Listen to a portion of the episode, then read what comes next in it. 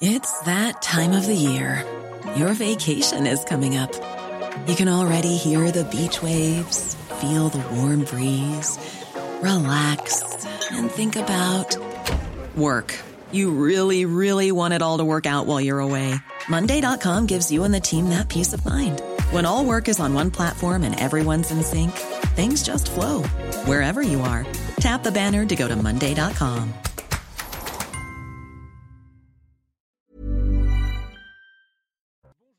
C'est très heureux de vous retrouver dans la belle équipe pour trois heures de décryptage de débat. Dans quelques instants, on parlera des centres de rétention administrative pour les personnes en situation irrégulière, des lieux au cœur des discussions avec la situation dans le quartier de la Guillotière à Lyon. Alors, faut-il vraiment en créer plus? On reviendra aussi sur le dernier sondage CSA pour CNews. Les Français veulent moins d'immigration. Alors, est-ce que c'est l'avis de nos invités? On le verra dans la belle équipe cet après-midi euh, avec nous. David Olivier Reverdy, bonjour. Bonjour. Vous êtes secrétaire national province Alliance. Dominique de Montvalon, bonjour. Bonjour. Éditorialiste politique à vos côtés. Régis Le Sommier, bonjour Régis. Euh, grand reporter. On vous écoute, on vous entend dans un instant, mais tout de suite, on fait un point sur les dernières actualités. C'est avec vous, mon cher Mathieu Rio. Basilique Notre-Dame de Boulogne-sur-Mer saccagée par un touriste américain. Sur ces photos diffusées par la police, les dégâts sont visibles, des bancs renversés, des statues totalement détruites et des reliques dégradées.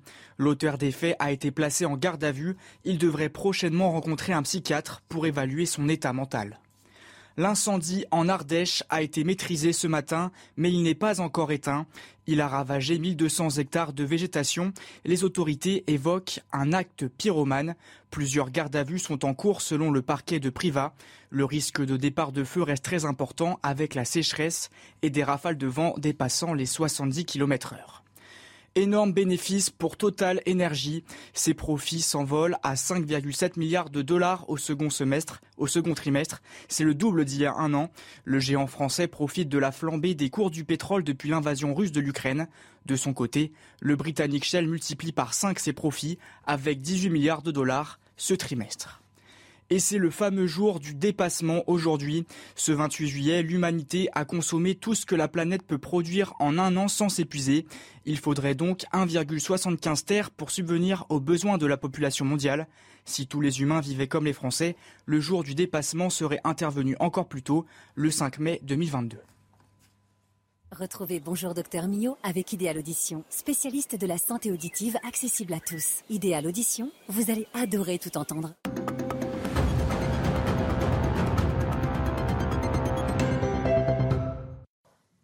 Alors cette maladie de Lyme, elle est transmise par euh, une tique, c'est un petit acarien qui se nourrit de votre sang.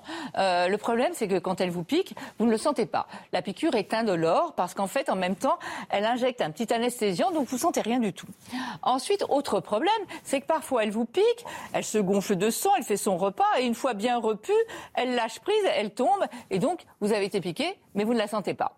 Euh, alors, rassurez-vous, c'est pas à chaque piqûre qu'il y a transmission de la bactérie qui provoque la maladie de Lyme. Hein. Mais parfois, elle peut transmettre cette bactérie qui va provoquer cette fameuse maladie. Alors on l'attrape généralement où? Bah, Quand on va se balader en forêt, dans les bois, en pique-nique évidemment. Donc un bon conseil, quand vous rentrez de balade, examinez-vous sous toutes les coutures. Il faut vraiment aller regarder à la recherche d'une piqûre de tique ou d'une tique, de la présence d'une tique qui va généralement se loger au niveau des aisselles, des endroits chauds, sombres, humides. Donc on regarde et si on trouve la tique, surtout, on ne l'arrache pas d'un coup. Hein.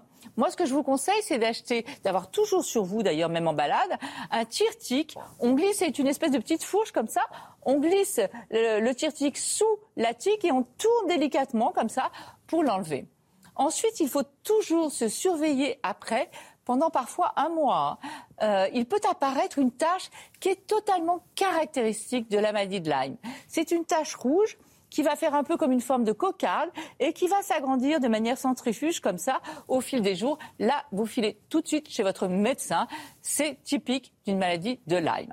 Mais il peut y avoir aussi d'autres signes qui apparaissent parfois un petit peu plus tard. Un peu de fièvre, un peu de douleur articulaire, un peu de signes neurologiques, de signes cardiaques. Donc c'est pour ça que c'est assez difficile.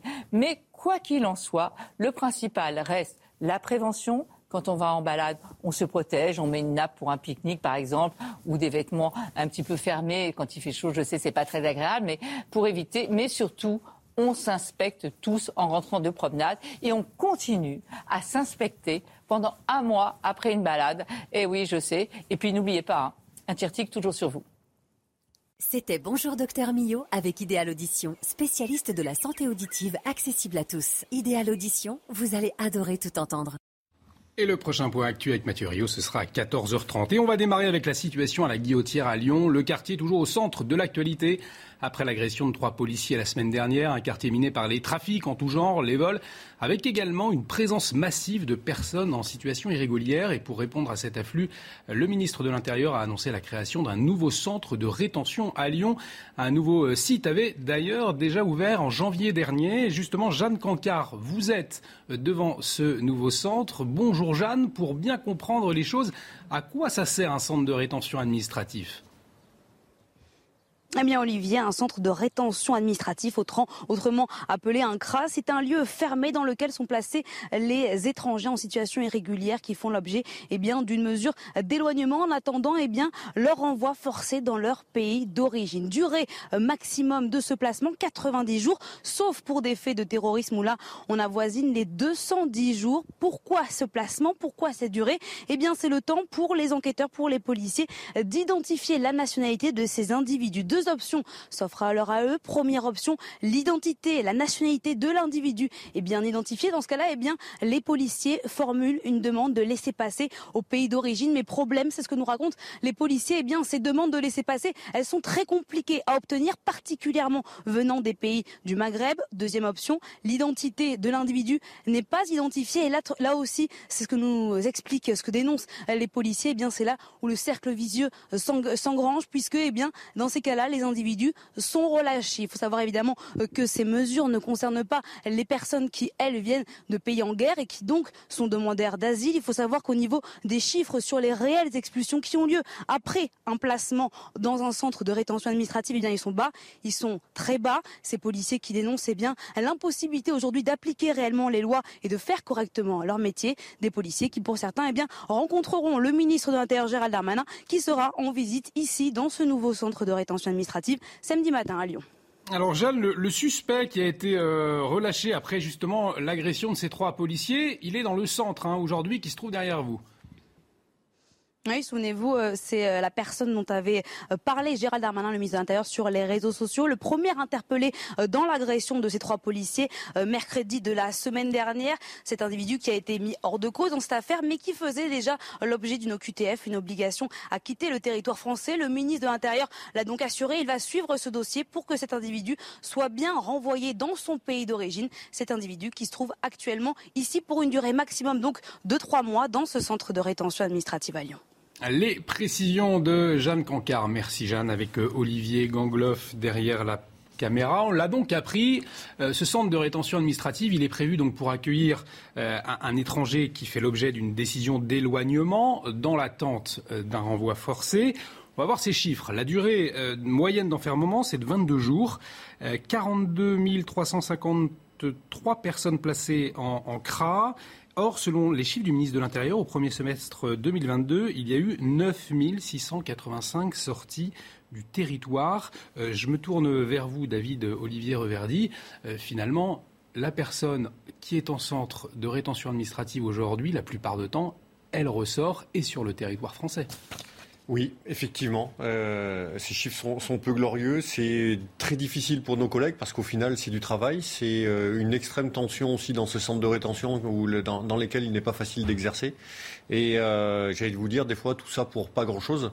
parce que on n'arrive pas à établir soit la nationalité de la personne, soit on n'arrive pas à ce que l'État de ce ressortissant accepte de recueillir donc son ressortissant qui se trouve euh, illégalement chez nous euh, et qu'au final bah, les gens sont remis dehors. Euh, en tentant, en espérant qu'il ne fasse rien, c'est-à-dire aucun acte délictueux, mais rien n'est moins sûr parce qu'on le voit en ce moment, de très nombreux faits divers et, pas des moins violents sont commis par des gens qui n'auraient jamais dû être sur le territoire français, qui ont déjà été interpellés, qui ont déjà fait l'objet d'une mesure de reconduite à la frontière, sauf qu'elle n'est pas exécutée.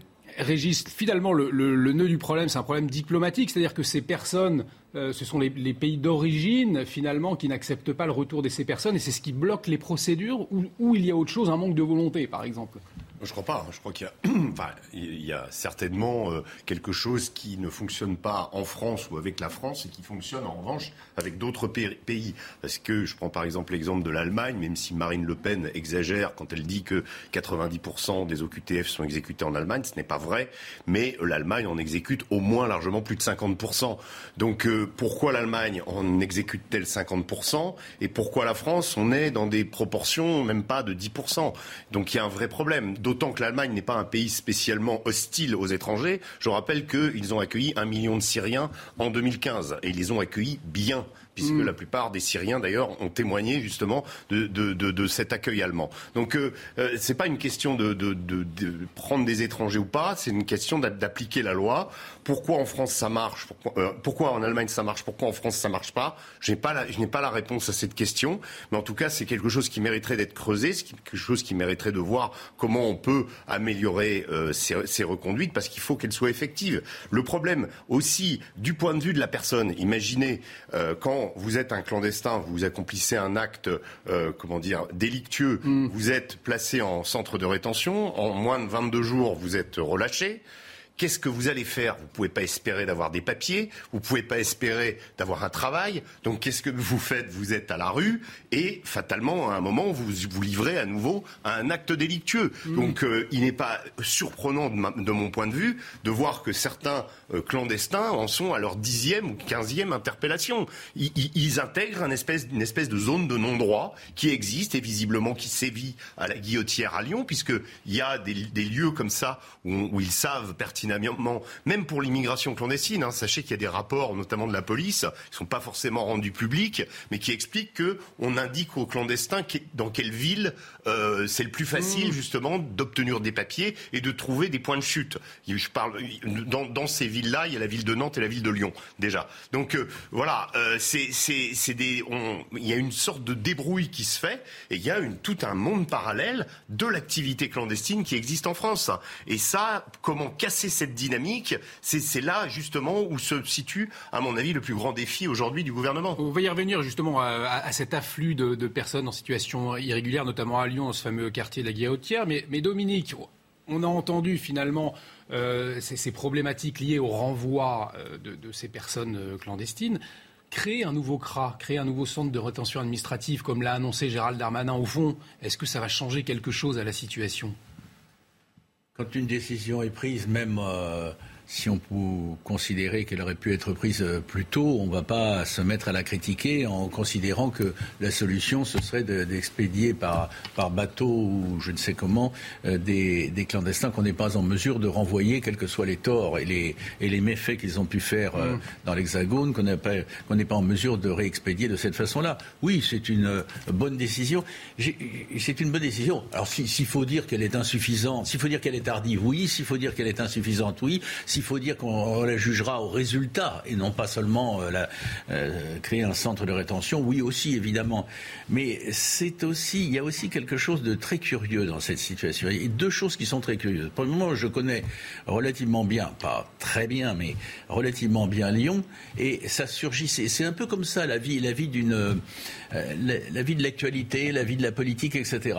Soudainement, à la faveur de ce qui s'est passé à la Guillotière, ça devient l'événement absolument central autour duquel tourne. Je, ne dis pas qu'il n'est pas important et significatif. Un événement assez révélateur finalement de ce qui peut se passer ailleurs aussi. C'est en cela qu'il est important et, il est révélateur. Mais enfin, ça fait. Ce que je veux dire, c'est que ça fait quand même des années, ça s'est peut-être aggravé, mais ça fait des années que cette réalité-là existe. Elle ne dérangeait pas grand monde. D'abord à Lyon. D'abord à Lyon. Hmm. Et j'ai envie de dire, d'une certaine manière, toute tendance confondue. Je veux dire, toute tendance politique confondue. J'espère que la, la prise de conscience, euh, enfin les décisions et, les déclarations de Gérald Darmanin, en tout cas je, le souhaite, euh, même si elles sont accompagnées de quelques faux pas euh, regrettables par définition, vont contribuer à débloquer un débat qui doit devenir un débat au-delà de la guillotière, un débat national. Il y en a, il y a beaucoup de forces politiques et leurs représentants qui ne veulent pas entendre parler de ce sujet. Non mais c'est la réalité, c'est pas seulement les, les migrants, etc. Ils ne veulent pas en entendre parler, alors que ce problème existe. Et puis il y en a d'autres qui rasent les murs parce que ça les, ils savent ce qu'ils ont envie de dire, mais ils n'osent pas les dire. Il faut que ça devienne un débat national. Parce qu'effectivement, David Olivier Reverdy, ces, ces afflux de personnes en situation irrégulière euh, à, la Guillotière, par exemple, ou ailleurs dans le monde, qui font des allers-retours entre le CRA, euh, le lieu. Le CRA, c'est une réalité qui existe depuis longtemps Alors, pour, répondre à votre précédente question, aujourd'hui en France, il y a 20 CRA sur le territoire euh, métropolitain. Il y en a 4 dans les Dromcom, donc en tout, il y a 24 CRA. sur l'ensemble des, des, territoires nationaux.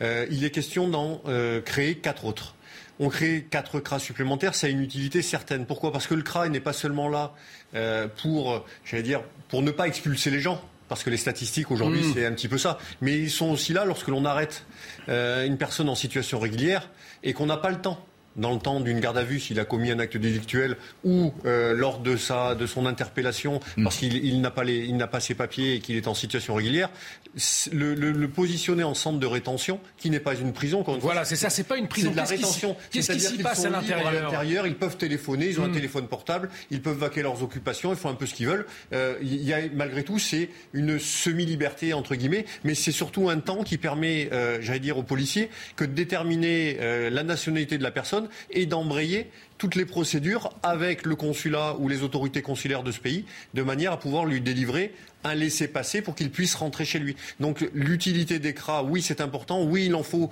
largement plus que ce qu'on en a, parce que le nombre de places en, France est, dire, est dérisoire par rapport à la somme de, des étrangers en mmh. situation régulière que nous rencontrons. Et si on n'a pas ces places en CRA, c'est-à-dire si les CRA sont fermés, eh ben, l'autorité administrative délivre une OQTF et laisse la personne dehors parce qu'on n'a pas le temps, on ne peut pas, elle n'est pas euh, réellement pas expulsable du tout. Alors Gérald Darmanin a promis justement une, loi pour obtenir 100% des exécutions des obligations de quitter le territoire français, ces fameuses OQTF, euh, et lever aussi des réserves, comme par exemple le fait d'avoir contracté un mariage, d'être arrivé sur le territoire euh, avant un, certain âge. Euh, c'est là aussi une procédure, toute une procédure à, revoir, Régis? Ah Oui, sans doute. Il y, a, plein, de cas particuliers. Je dirais que parmi ces clandestins, il y a une multitude de, personnes qui sont avec des profils différents, avec des origines différentes, avec des histoires différentes. le problème, c'est l'attraction aussi. Il y a beaucoup de clandestins qui tra... l'attraction pardon de, l'Angleterre. La, France est un pays où il y a qui est un pays de transition euh, vers l'Angleterre et beaucoup de, beaucoup de migrants n'arrivent pas à passer en Angleterre, donc ils restent sur notre territoire hein, hmm. pendant parfois des années. Et euh, euh, moi, j'ai rencontré un Afghan qui avait même, qui avait même en Afghanistan, qui avait appris le français parce qu'il était resté deux ans à Calais. Euh, il était resté avant de ne pas pouvoir, faute de pouvoir passer, de revenir dans son pays. Donc euh, voilà, c'est des, des, réalités et, et, et, en fait il y a tout un. Je crois que cette situation contribue à un blocage euh, qui existe depuis trop longtemps maintenant. Alors on, on le découvre à la faveur euh, d'un événement de violence et, et, d'explosion de violence. C'était tabou, comme le soulignait Dominique tout à l'heure, cette bah, question? je dirais que vu le, le, peu de résultats, on le savait Hein, euh, mm. il y a beaucoup, il y a, quand même euh, pas mal de, journaux, euh, de, journalistes qui ont enquêté sur sur justement. moi, j'ai rencontré une magistrate justement qui s'occupait de ces, procédures et qui délivrait ces OQTF, et elle me disait qu'elle était horrifiée par le peu justement de d'OQTF effectués en réalité et, donc ce problème-là est sous-jacent et ce problème-là me semble à la comment dire on est à la fin de, de, on est à la fin de l'impasse quoi. On, est, on, a on a réussi à cerner quelque part c'est pas tous les problèmes de violence et de délinquance sont liés à ça mais en tout cas euh, là on a un, problème qui est identifié. Euh, je pense que Gérald Darmanin c'est euh, après quand même cinq ans dans le gouvernement comme, comme ministre de l'intérieur je pense qu'il visiblement, donnons-lui le bénéfice du mm. doute, a, pris vraiment conscience que là, il y avait un, comment. Et puis, je pense que les Français n'en peuvent plus, quoi. Et que c'est proprement scandaleux. Quand vous réfléchissez, quand vous êtes aux États-Unis, si vous, si vous contractez un acte délictueux aux États-Unis, vous êtes expulsé. Et ça va assez vite, d'ailleurs. Pourquoi, chez nous, euh, il y a voilà cette, cette espèce de, de, de zone de non-droit un petit peu? Parce que même s'il y a, euh, comment il y a, il y a des lois, bon, ça ne se fait pas, on n'arrive pas à renvoyer les, Il y a la question bon, qui, qui, va, qui va revenir, c'est-à-dire qu'il va falloir retourner voir les pays euh, d'où viennent ces gens, et puis forcément faire des accords avec eux, parce que là... On va aborder effectivement cette, cette question diplomatique. Il y a un petit problème avec les pays du Maghreb. Hein. On, va l'aborder dans un instant. On va écouter Sébastien Chenu. Il réagissait justement à cette promesse de, de Gérald Darmanin. Je le répète, 100% d'exécution des obligations de quitter le territoire français pour les personnes concernées. Sébastien Chenu, député du Rassemblement national, était l'invité de CNews ce matin et il n'est pas convaincu. Écoutez-le. Darmanin, euh, avec à côté de lui Dupont-Moretti, euh, il n'y aura aucun résultat. Et moi, je prends euh, les paris. à partir du moment où Emmanuel Macron Donc on propose une nouvelle loi. Oui, et de l'autre côté, Éric Dupont-Moretti la déconstruira en ce qui concerne le chaînon du pénal, le chaînon de la justice. Et donc, on peut prendre rendez-vous immédiatement l'année prochaine. Et vous verrez que le nombre d'OQTF, c'est-à-dire de, de délinquants étrangers qui doivent retourner dans leur pays d'origine, il sera toujours à peu près du même niveau c'est-à-dire 10% aujourd'hui, ce qui constitue un véritable scandale. Dominique, rien ne changera, selon vous, comme euh, semble le penser euh, Sébastien Chenu? Non, mais là, mon interprétation est une interprétation. Il, y a un problème. Hmm. Euh, c'est même un mot extrêmement faible par rapport à. Je, rejoins ce que tu as dit par rapport à une réalité qui a surgi. Là, on est au bout d'une impasse. Il faut, faut le régler. Maintenant, l'interprétation là est une interprétation politique. C'est pas, c'est pas scandaleux. Mmh. Euh, avant que Gérald Darmanin, au moins en parole, ne fasse des avancées, au moins en parole, je dis bien, on verra la suite. Hein, euh, le Rassemblement national, au fond, avait comme, euh, comme mot d'ordre ce que Gérald Darmanin reprend à son compte aujourd'hui. Forcément, hop, il monte d'un cran derrière. on a entendu des phrases encore plus encore plus euh, rude euh, hier euh, de leur part. Voilà, il faut. Ce qui est compliqué, c'est que vous avez des problèmes qui sont des vrais problèmes. Vous avez des problèmes qui ont pourri en quelque sorte, je parle du problème, enfin qui ont attendu et qui donc presque ont pourri sur place depuis des années parce qu'on n'a pas voulu les regarder en face. Et puis aujourd'hui, il y a un moment où c'est plus possible que ça tienne, mais c'est compliqué du fait qu'il y a des enjeux politiques à l'Assemblée nationale et, peut-être ensuite devant les électeurs qui font que chacun se positionne en disant je ne veux pas lui faire crédit de ceci, de mmh. cela. On, est dans le règne, sur ce terrain-là, on est dans le règne sans surprise des, des surenchères. Et pour revenir sur le terrain, David Olivier Verdi, cette question euh, euh, de, des, OQTF, des exécutions d'obligation de, quitter le territoire français pour les personnes concernées, c'est quelque chose que vous observez depuis longtemps C'est quelque chose que vous demandez, vous, euh, dans, la police, une application euh, euh, Bah, bien évidemment, nos collègues de la police aux frontières, qui sont chargés justement de toutes ces questions-là, qui qui ont en charge donc la surveillance d'ECRA, qui ont en charge donc la lutte contre l'immigration irrégulière, qui ont en charge de toutes les filières et, essayer de les démanteler, sont confrontés à, tout ça. Pourquoi? Parce qu'en fait, lorsque l'on fait le boulot, bah, on aimerait qu'on fasse qu'une fois que derrière, il y, a une, décision, quelle qu'elle soit, de l'autorité administrative. Encore, une fois, il faut faire attention. L'OQTF, c'est une décision administrative, c'est n'est pas une mmh. décision judiciaire. Donc, c'est le préfet qui délivre l'OQTF et on la met en œuvre de façon administrative et donc on, fait, on, suit la procédure pour que la personne euh, quitte le territoire. Euh, que l'on simplifie la procédure, oui, M. Darmanin a raison. Il y a trop de freins aujourd'hui. Euh, au-delà des freins, on l'a vu, des États à, à, recueillir leurs ressortissants, il y a aussi des freins que, la, que dire, le législateur français a, a mis euh, de manière à nous empêcher, nous, de tourner en rond et de faire notre boulot. Ça, c'est très clair. Mais encore une fois, euh, la lassitude de nos collègues de la PAF sur ce sujet-là, elle est réelle. Parce que, je vais vous dire, aller bosser dans un CRA, c'est extrêmement difficile. Euh, on a aussi des gens, beaucoup, ce sont des, des sorties de prison. Hmm. Donc, euh, pour revenir un peu à la phrase, le débat d'aujourd'hui, pas mal parle de double peine, mais ils ne connaissent rien au sujet. Euh, lorsqu'un individu euh, commet une infraction en France, il, paye, sa, il paye sa sanction, euh, si tant est qu'il soit condamné par le, par le tribunal. S'il est en prison, bah, il va en prison. Et à l'issue, il se retourne dans son pays. C'est comme ça depuis des dizaines et des dizaines d'années. Hmm. Donc il n'y a rien de nouveau, j'allais dire, sous le soleil.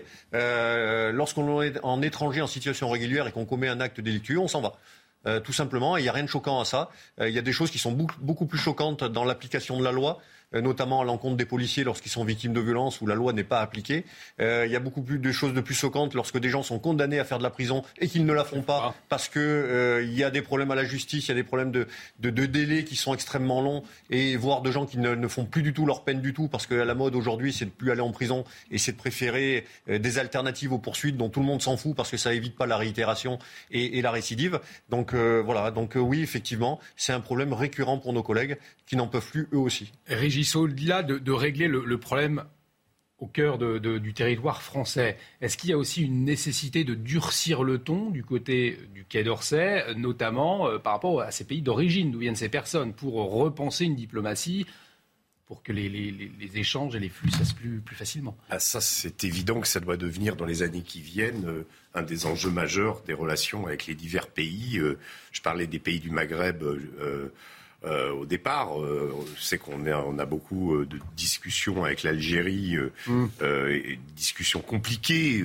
on a un pays où il y a, il y a peu d'OQTF qui ont été réalisés, et pourtant il y a beaucoup de, de, de, gens qui devraient être reconduits en Algérie.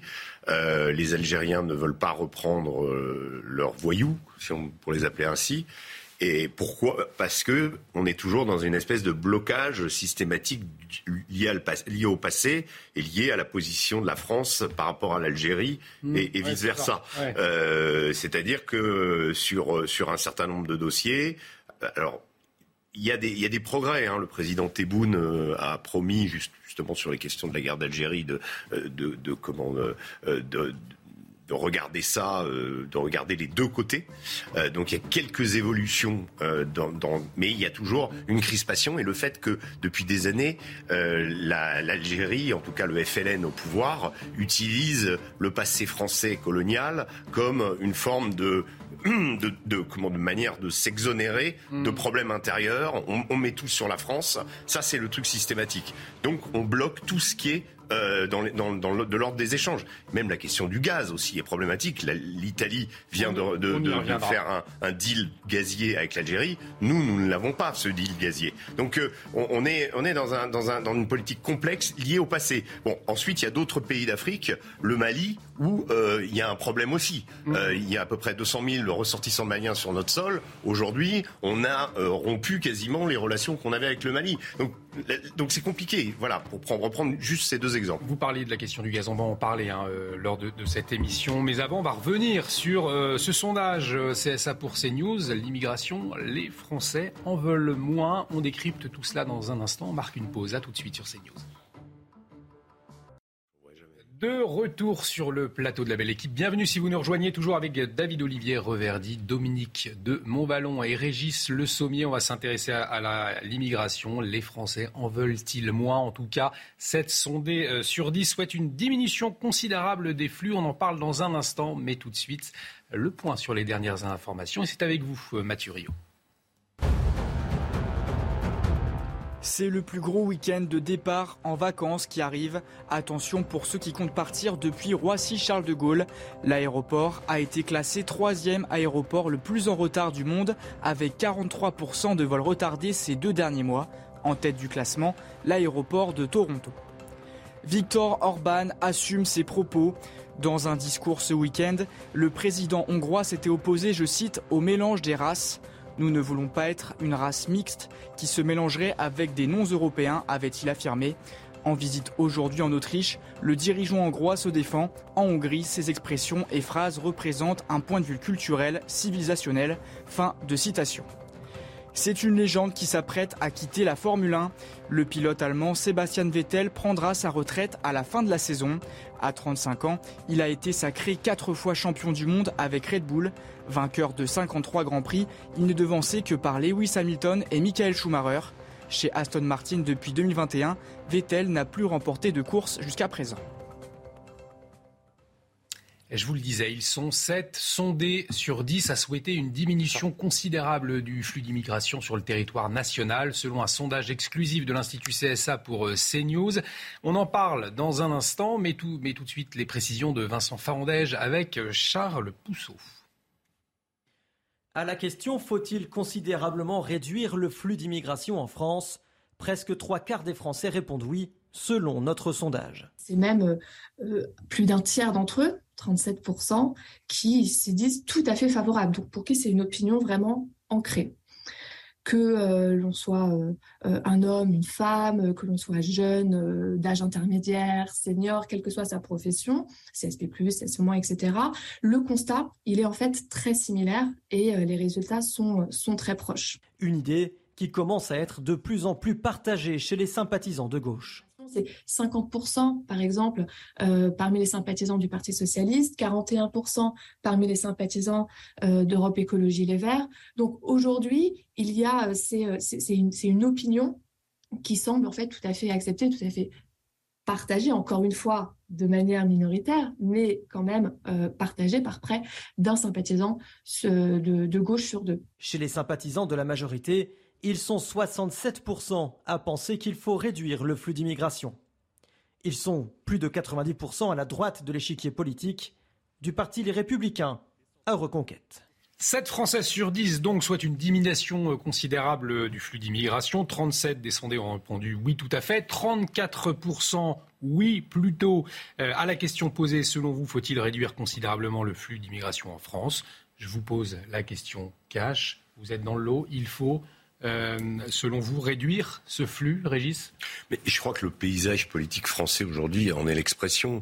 Euh, on n'atteint pas 89 députés du RN à l'Assemblée nationale sans qu'il y ait euh, la donne immigratoire soit dans l'équation. C'est une évidence.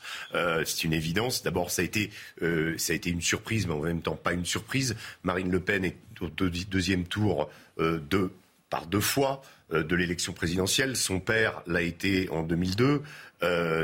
Qu'est-ce qui a fait naître le Front National C'est la question de l'immigration. Enfin, au départ, c'est mm. vraiment ça. Même si les choses ont pu évoluer, qu'on est, euh, il y a aussi une réflexion sur la, question du pouvoir d'achat et autres. Mais euh, voilà, donc la, société, en effet, aujourd'hui, demande que l'immigration soit considérablement réduite.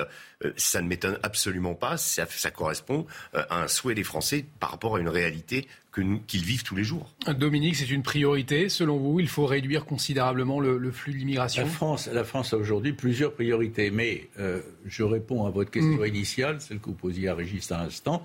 Euh, alors, je ne pas y répondre à titre personnel. Mon avis de journaliste, dans mon point de vue, n'a aucune importance. Ça ne me surprend absolument pas. Mm.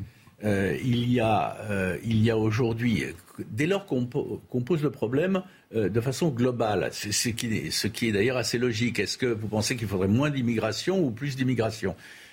À la limite, je suis presque étonné que ce soit pas euh, le moins d'immigration ne soit pas plus fort encore dans, dans le pourcentage. Hmm. Vous vous apercevez quels sont les deux euh, problèmes Je, je vais évidemment simplifier. Premièrement, ce dossier de l'immigration est vécu par les Français comme étant d'une opacité totale et pas seulement les histoires qu'on raconte à Lyon sur euh, mais en général, quels sont les critères, qu'est-ce qu'on a fait, qu'est-ce qu'on veut faire, euh, euh, quels sont ceux qui s'intègrent, qui s'intègrent pas, d'où viennent-ils? Il y, a, des bribes d'informations qui circulent, mais l'opacité tue le sujet et, amène à un recul que l'on peut parfaitement, parfaitement comprendre. Et puis la deuxième chose, c'est effectivement à la faveur de l'actualité, mais qui n'est pas inventée. Euh, la multiplicité euh, d'incidents euh, violents et hmm. parfois meurtriers imputables à une minorité. Mais cette minorité, elle est active. À la limite, tout en restant une petite minorité, elle, est plutôt, elle a plutôt tendance, de mon point de vue, à augmenter. Ça crée un sentiment d'insécurité dont les premières victimes enfin dont au moins autant que dont, les premières victimes, j'ai terminé ma phrase comme ça, dont les premières victimes sont euh, ceux qui se sont intégrés, les, les, les, immigrés qui se sont intégrés en France, qui y ont trouvé leur place et sans qui d'ailleurs une bonne partie de la machine économique, mm. sociale et culturelle française ne marcherait pas. Sur les, dans les théâtres, dans les, dans les, dans les hôpitaux. Euh, euh, peut-être, monsieur, je ne fais pas de la... Dans la police. Dans la police, je dirais. Mais partout à, plein d'endroits.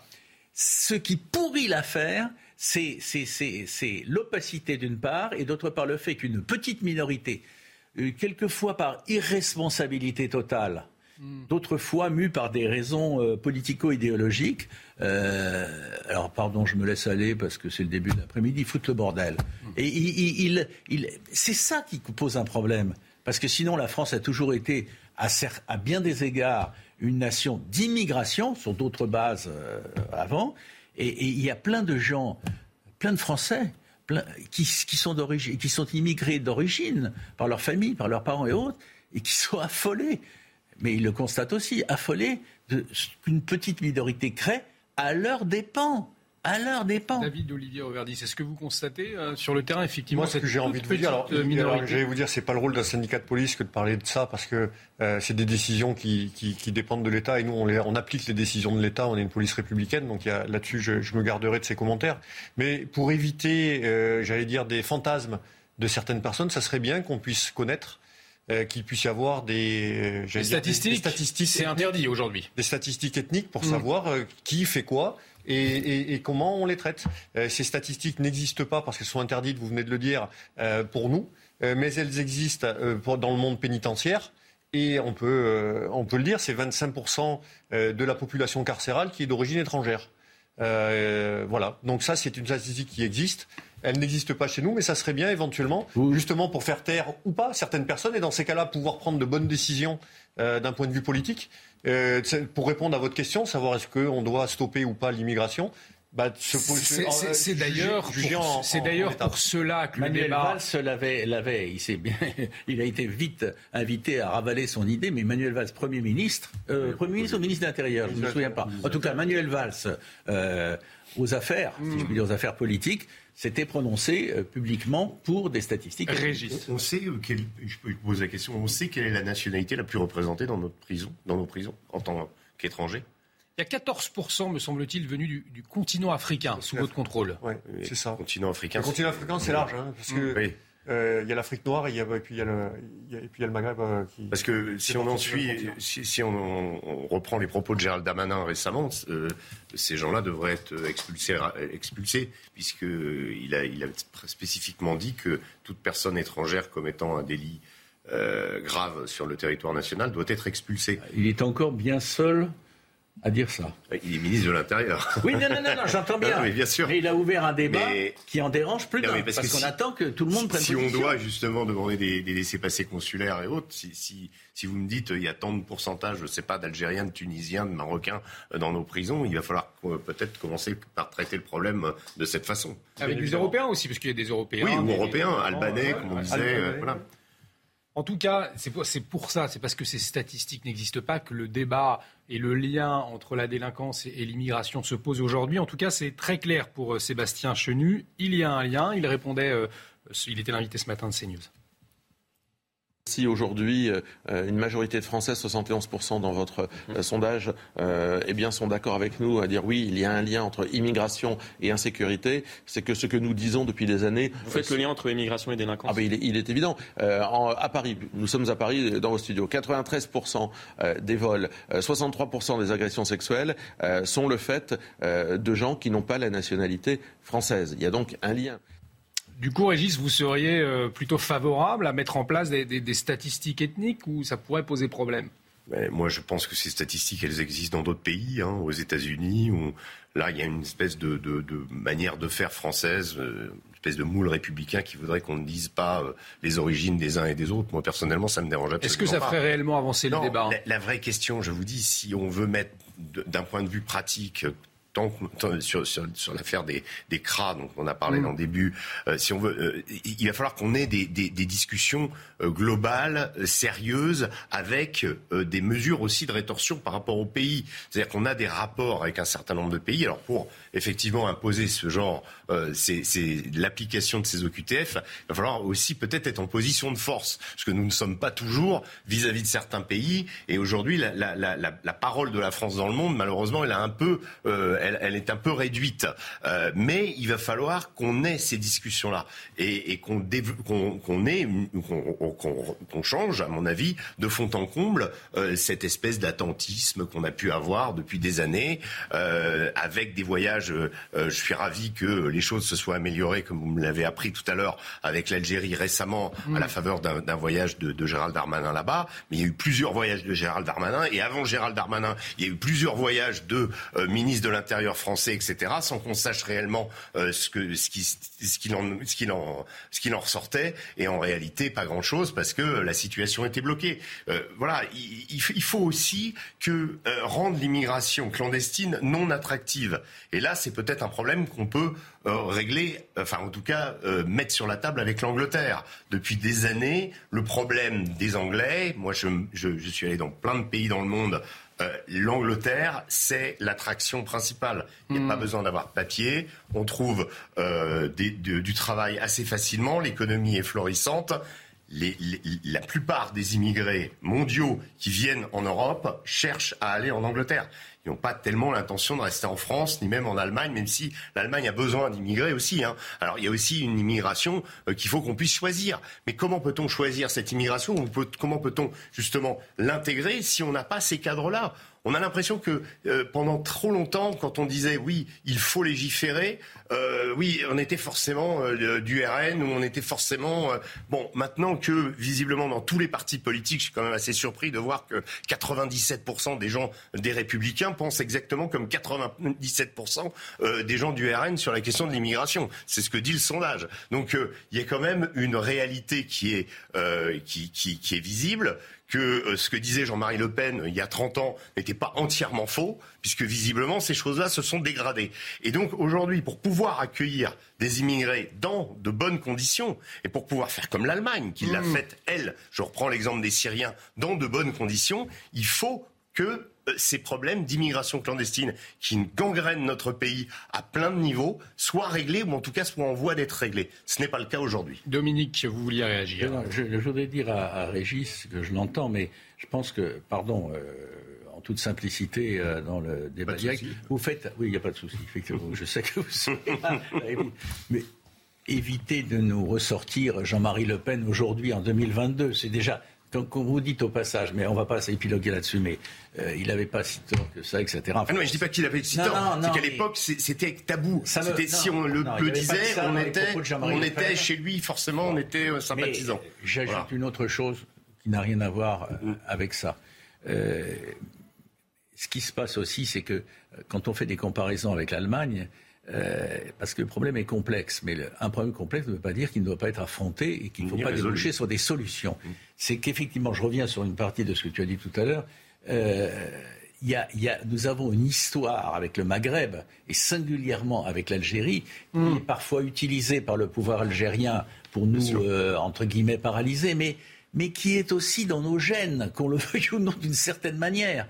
Il y a, y, a, y a une complexité du rapport pour, m'en tenir à France et Algérie, entre Français et Algériens, les plus âgés d'entre nous se souviennent au moment de la décolonisation, euh, qui a été euh, assez sanglante, mm. hein, qui ne s'est pas passé comme il fallait, que dans les rues de Paris à l'époque, on pouvait encore klaxonner hein, sans problème. Il y avait, je, prends la, chose la plus correcte, la plus convenable, il y avait des, sans arrêt des, des, des klaxons, titi, tata, Algérie française, etc pas niable, ça. Hein.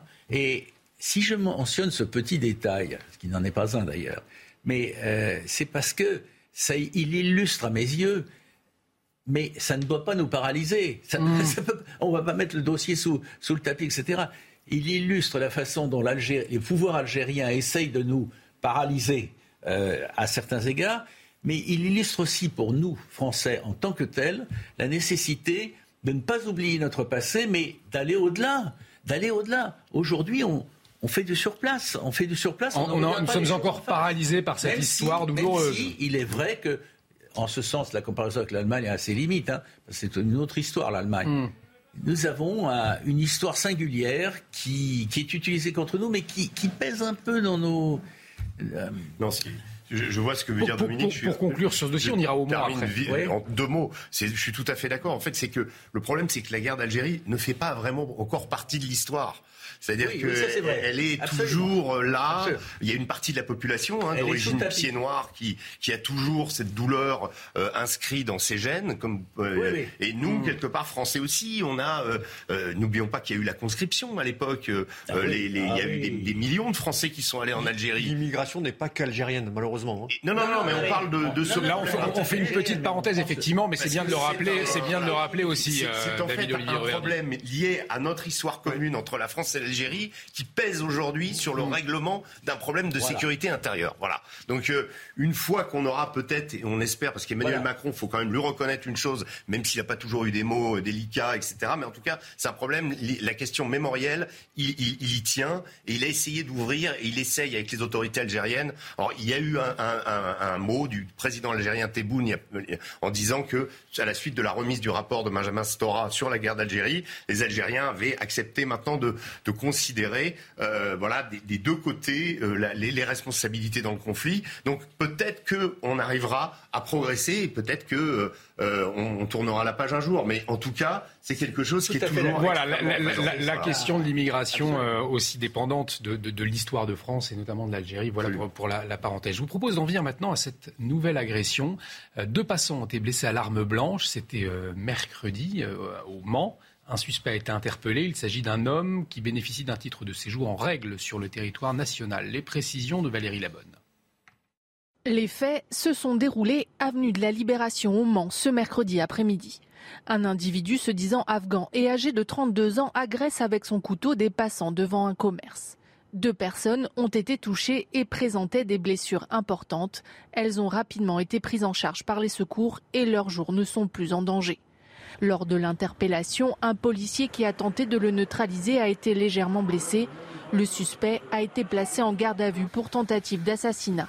Soumis à un examen psychiatrique, l'homme a été jugé apte à répondre aux questions des enquêteurs. Ces derniers devront établir les circonstances des faits et ses motivations. Selon le procureur de la République du Mans, l'homme s'était installé récemment dans la ville et bénéficie d'un titre de séjour en règle. Il a déjà fait l'objet d'une condamnation judiciaire en 2020 pour d'autres faits. Le parquet national antiterroriste ne s'est pas saisi de l'affaire. Ah, pour le moment, la piste terroriste euh, écartée, mais en tout cas, une nouvelle attaque au couteau. Un homme qui sera afghan, qui se dit afghan, conduit à l'hôpital en raison de son état de santé psychique. Ces dernières années, ce, type d'affaires euh, s'amplifie, hein, euh, David Olivier Reverdy. J'allais dire, la santé psychique de certains individus se dégrade fortement, malheureusement. Mmh. et ça va de pair, j'imagine, aussi avec le traitement de la médecine mentale en France. Euh, c'est aussi un problème de médecine. C'est aussi un problème de médecine avant d'être un problème de police. Euh, parce que c'est vrai qu'on a l'impression que les, policiers sont à même de répondre et de solutionner tous les problèmes, qu'ils soient de l'immigration, qu'ils soient de la santé mentale de ces, de, ces personnes-là. Euh, donc oui, c'est un problème qui se pose parce que j'allais dire, c'est peut-être aussi par facilité. On dit sur pas mal de fois, on pourrait penser que ça puisse être terroriste. Euh, quand la personne crie euh, le fameux mot à la Wakbar euh, quand il commet son, fait, forcément mm. ça rappelle à des choses du passé qui sont, qui sont encore bien, bien présentes dans nos esprits. on nous dit de suite ah la personne est folle. Bon, très bien, la personne est peut-être folle. C'était le cas, c'est parce que toute la nuit, elle l'a passé à l'hôpital par rapport à des, des troubles mentaux. mais un terroriste est-il fou? Euh, voilà. en, tout cas, faut pas, faut pas être très bien dans sa tête pour arriver avec un la frontière entre un terroriste et la, et, la, folie, j'allais dire la folie ordinaire de quelqu'un qui prend un couteau et qui va euh, poignarder, voulant tuer deux personnes dans la rue. Euh, c'est quand même assez, euh, assez particulier. Euh, donc oui, c'est un problème entier, c'est un problème de plus en plus récurrent. Je pense qu'on n'a pas fini d'entendre parler de la folie meurtrière de tel ou tel individu. Euh, bon, voilà, heureusement, j'allais vous dire, dans le débat actuel, cet individu a été, j'allais dire, en, en règle sur le hmm. territoire. Euh, néanmoins, euh, il avait la permission de rester ici, pas la permission de tuer. Donc euh, on verra ce qui va se passer derrière. Ce qui, est, ce qui est assez, je, je rajouterais juste une, une, dimension à laquelle on ne pense pas forcément, c'est l'administration pénitentiaire. C'est-à-dire qu'en prison, en France, il y a beaucoup de gens qui n'ont rien à faire en prison, qui seraient plutôt en hôpital psychiatrique. En hôpital psychiatrique, exactement. Et on demande, comme on demande aux policiers parfois de traiter, on demande à l'administration pénitentiaire de, de, traiter des cas euh, qui sont euh, euh, comment, psychiatriques, il manque clairement. De il manque mais de comme il n'y a pas médicale. du MD assez, assez, assez, il n'y a pas assez de place non plus. Là aussi, il y a un problème. non, je voudrais rajouter sur sur la question des, des attaques au couteau. C'est un phénomène qui a qui a aussi frappé l'Angleterre pendant plusieurs années. Donc c'est un phénomène qui nous vient de l'Angleterre, hein, le, les attaques au couteau. je ne sais pas si c'est un phénomène, Mm. si c'est l'influence, une mode britannique qui arriverait chez nous. Je ne le crois pas. Mm. en revanche, ce que je remarque, c'est que pendant euh, sur la fin, quand, l'État islamique a été euh, euh, dé, défait, donc en 2017, enfin la période 2000, 2015 à 2017, les attaques au, au couteau sont, se sont multipliées comme les, les attaques un petit peu avec tous les moyens du bord, parce que c'était une directive qui avait été édictée par les, les, penseurs de l'État islamique, qui mmh. disaient que maintenant que le califat a été détruit, il fallait continuer le combat par tous les moyens, tuer les mécréants, et que plusieurs individus criant à la Wakbar, à ce moment moment-là, se sont emparés de couteaux, de tout ce qui leur venait, pour essayer de tuer euh, des, euh, des, passants. Et donc, il y avait une dimension, je dirais, euh, comment, un acte djihadiste derrière ces, ces, ces attaques au couteau il me semble que ça l'est de moins en moins. Oui. Au début de l'été, il y a eu toute une série d'attaques, oui, d'ailleurs. Et euh, liées à des individus qui, quand on regarde leur pédigré, n'ont pas forcément... Rien euh, à voir avec le terrorisme, Voilà. Et donc, ce mode d'action est en effet en, en, en, augmentation, sans forcément que ce soit connecté à une époque où on s'était dit ça va être l'enfer, euh, c'est la nouvelle manière pour l'État islamique. Je, je crois fortement que l'État islamique a été diminué, mm. que les mouvements djihadistes l'ont été. Ils ne sont pas du tout anéantis. Ils sont toujours là. Ils peuvent toujours frapper. Mais ce mode opératoire utilisé à des fins de faire le djihad me semble un peu mis euh, en second plan par rapport à une mode véritable de prendre un couteau et d'essayer de tuer le Ce, ce mode opératoire, on peut l'expliquer. Je vous donne la parole tout de suite, Dominique. Mais sur, sur, le mode opératoire. Le, le, je veux dire, le couteau, c'est aussi l'arme du pauvre. Oui. Euh, oui, c'est oui, un outil de cuisine qui est en vente libre. Et hier, au Mans, l'individu est allé au supermarché. Absolument. Euh, a eu un cas de, je veux dire, un cas de démence à l'intérieur du supermarché. Il s'est euh, allé au rayon cuisine. Il a récupéré un couteau d'une lame euh, certaine assez longue. Il a cassé le manche et il est sorti avec son couteau dans la rue pour agresser deux pauvres passants qui, qui, étaient, qui étaient présents. On dirait qu'aux États-Unis, il achète un R15 dans, voilà. la, dans un, comment il achète un flingue et en France, en on, France achète on, achète un couteau, un couteau de cuisine. Voilà, parce on que le, nous, on peut pas acheter d'armes, heureusement. Mais, mais, voilà. mais les, les, mais dégâts, euh, les, les, dégâts sont, sont, là malgré tout. Pour ouais. conclure sur ce dossier, Dominique, vous vouliez ajouter Je voulais juste brièvement souligner que dans le compte rendu en l'état qui nous a été fait de, de ce qui est arrivé, un, un, un individu se disant afghan. Euh, je ne mets pas en cause le compte rendu, au contraire, je le trouve. Euh, c'est lui qui le dit, voilà. Je le trouve rigoureux, mais c'est très éloquent. C'est-à-dire que on ne sait pas, on ne sait pas dans. C'est étonnant parce qu'il a un titre de séjour, oui. donc soit non, il l'est, soit il l'a revendiqué comme tel, mais on a des, des, individus au moins dans un premier temps. Je m'adresse à vous, mais au moins dans un premier temps, on ne sait pas, il n'y a pas de pièce de. Il y a peut-être à vérifier son identité voilà, plus précisément ça. pour voir si c'est bien la bonne personne qui avait ce titre de séjour. Allez, on, on, va déborder, on va marquer une pause dans un instant. On, on va parler de, de, certaines professions qui sont de plus en plus exposées à l'explosion de la violence. C'est ce que révèle un rapport du service statistique ministériel de la sécurité intérieure. À tout de suite sur CNews. De retour sur le plateau de la belle équipe, toujours avec euh, nos invités. On va parler des professions de plus en plus exposées à la violence dans un instant, mais tout de suite, c'est le rappel des titres. Avec vous, Mathieu Rio. L'ultra-violence dans les bagarres de bande. Un jeune homme de 17 ans est mort cette nuit. Il était hospitalisé depuis mardi soir en état de mort cérébrale après une rixe à Fleury-Mérogis en Essonne. Les violences avaient éclaté après l'arrivée d'une bande de jeunes rivales de la ville voisine d'Evry. Une enquête a été ouverte pour tentative de meurtre en borne organisée. Gros coup dur pour EDF avant sa renationalisation. L'entreprise a subi l'une des plus lourdes pertes de son histoire au premier semestre, moins 5,3 milliards d'euros. En cause, l'arrêt de 30 réacteurs sur 56 en France pour des raisons de corrosion ou de maintenance et sa mise à contribution par l'État pour contenir la facture des Français. De son côté, Total Energy voit son bénéfice bondir, plus 10, plus 10 milliards de dollars. Plus de 7 Français sur 10 pensent qu'il faut réduire le flux d'immigration en France. C'est le résultat de notre dernier sondage CSA pour CNews, une opinion qui s'ancre de plus en plus à gauche de l'échiquier politique, 50% parmi les sympathisants du Parti socialiste, 41% parmi les sympathisants d'Europe Écologie Les Verts. Et on, se quitte avec cette image près des plages de hier dans le Var. Un requin bleu a été aperçu. Il s'agit d'une femelle de près de 2 mètres de long. Elle est venue probablement donner naissance dans le secteur. Les scientifiques rassurent les vacanciers, cette espèce de requin est sans danger pour l'homme.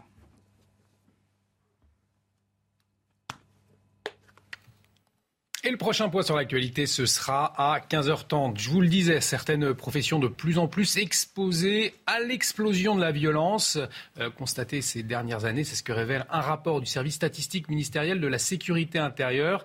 Alors, sans réelle surprise, ce sont les forces de l'ordre qui occupent les premières places, vous le voyez euh, à l'antenne, avec 52% des victimes atteintes à dépositaires de l'autorité publique, 36% pour les policiers, 16% euh, pour les gendarmes. Vous voyez que également certaines professions comme les personnels de santé, mais aussi les élus on le voit, sont tout autant exposés. Et puis les agents de transport concernés également par cette hausse de violence plus de 5%. Dans un instant, justement, on, va retrouver l'un d'eux, Bastien Berthier, qui est le secrétaire de la section euh, traction FO RATP, euh, qui est en, liaison avec nous. Mais avant, un mot, David Olivier Reverdy. On parlait de la situation de la guillotière où trois policiers ont été euh, agressés. C'était la semaine dernière. L'agression avait été filmée. D'où finalement la médiatisation de l'événement. Mais ce que vous nous disiez tout à l'heure caméra, c'est que c'est quotidien ces violences contre les forces de l'ordre. Effectivement, c'est pas parce qu'il n'y a pas de vidéo et qu'il n'y a pas de, donc de, de, de, ce, rendu public visuel que les faits ne se passent pas ailleurs. Ça, les faits se passent de manière, j'allais dire, plus que quotidienne. C'est, c'est, c'est, j'allais dire, si, on, si vous le saviez, en fait, tout ce qui puisse se passer sur le territoire français que ça soit dans les Yvelines, dans les Yvelines juste à côté de Paris. Hmm. Euh, il y a plusieurs dizaines de faits de violence urbaine tous les jours, toutes les nuits. Euh, ça se passe à la Guillotière. Le lendemain de cette vidéo, un autre collègue s'est fait agresser au même endroit.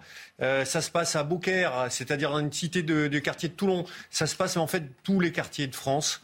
Euh, l'ensemble du territoire, malheureusement, est soumis à cette, euh, dire, à cette gangrène et à ce, ce, dire, ce, funeste jeu euh, qui est de s'en prendre aux policiers lorsqu'ils font leur travail. Et c'est pas étonnant qu'on en arrive à, ces, statistiques du ministère qui démontrent que les policiers et les gendarmes sont les catégories professionnelles les plus dire, victimes.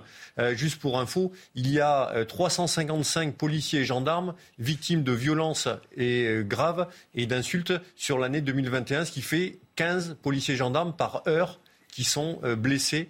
15 euh, par heure, c'est quand même euh, assez, étonnant. C'est assez terrible même. Ça veut dire que l'uniforme ne fait absolument plus peur aujourd'hui. Comment vous l'expliquez? Ben, J'allais dire, l'uniforme fait peur à ceux qui, craignent l'uniforme. Hmm. mais pour tout un tas de personnes, l'uniforme, la loi, l'autorité, le respect, euh, ne fait plus peur, mais j'allais vous dire, suivant les discours que l'on peut avoir dans la classe politique, il ne fait pas peur non plus à certaines classes politiques qui s'en prennent ouvertement et qui font de leur fonds de commerce, la, dire, haine anti-flic euh, que nous vivons au quotidien. Donc euh, c'est, j'allais dire, une dérive de la société. Il serait temps qu'on y mette fin. Et pour y mettre fin, il faut que l'État protège ses policiers.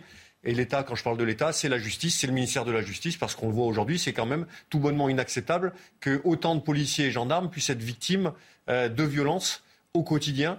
Euh, c'est euh, révélateur d'une société qui se délite. Il y a les policiers, les gendarmes, mais également les, conducteurs de bus, euh, de métro. On voit régulièrement d'ailleurs sur les, réseaux sociaux des agressions de conducteurs euh, euh, de, bus. Pour en parler, nous sommes avec Bastien Berthier. Vous êtes secrétaire de la section Traction FO RATP. Merci d'avoir accepté notre invitation. Vous constatez effectivement une, réelle évolution des violences contre les conducteurs de bus, contre les conducteurs de, métro ces, ces, dernières années, ces, ces derniers mois. de quel ordre ces agressions? Ah, déjà, bonjour. Bah, déjà, c'est quotidien. Je vais rejoindre le, collègue policier. Vous avez même pas, euh, vous n'imaginez même pas le nombre d'agressions par jour entre les insultes, les crachats, les menaces de mort et les violences physiques. C'est tous les jours. Et c'est pas une fois ou deux par jour. Nos collègues, ils sont confrontés à ça tous les jours. Aujourd'hui, il n'y a plus le respect de l'uniforme, tout simplement. Donc, quel type d'agression vous disiez aussi bien verbal que physique? Bien sûr. Pour, pour nous, il n'y a pas, pour FORATP, il n'y a pas l'agression, qu'elle soit verbale ou physique, c'est la même chose. C'est une agression sur toutes les lignes ou alors il y a des secteurs qui sont plus exposés que d'autres, que les conducteurs redoutent?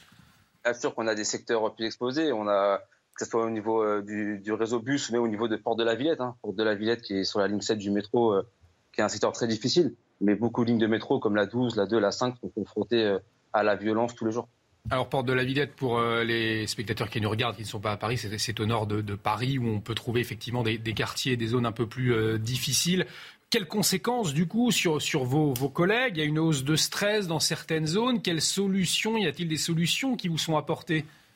Nous, aujourd'hui, la seule solution qu'on a, c'est la maîtrise du territoire, c'est l'humain. Il faut remettre de l'humain, il faut, il faut augmenter les effectifs de sûreté. Il faut que la police euh, vienne plus aussi dans ces quartiers et dans ces endroits, parce que les seuls qui, aujourd'hui, peuvent assurer la sécurité des agents, euh, c'est l'État via euh, les services de police et les services de sûreté.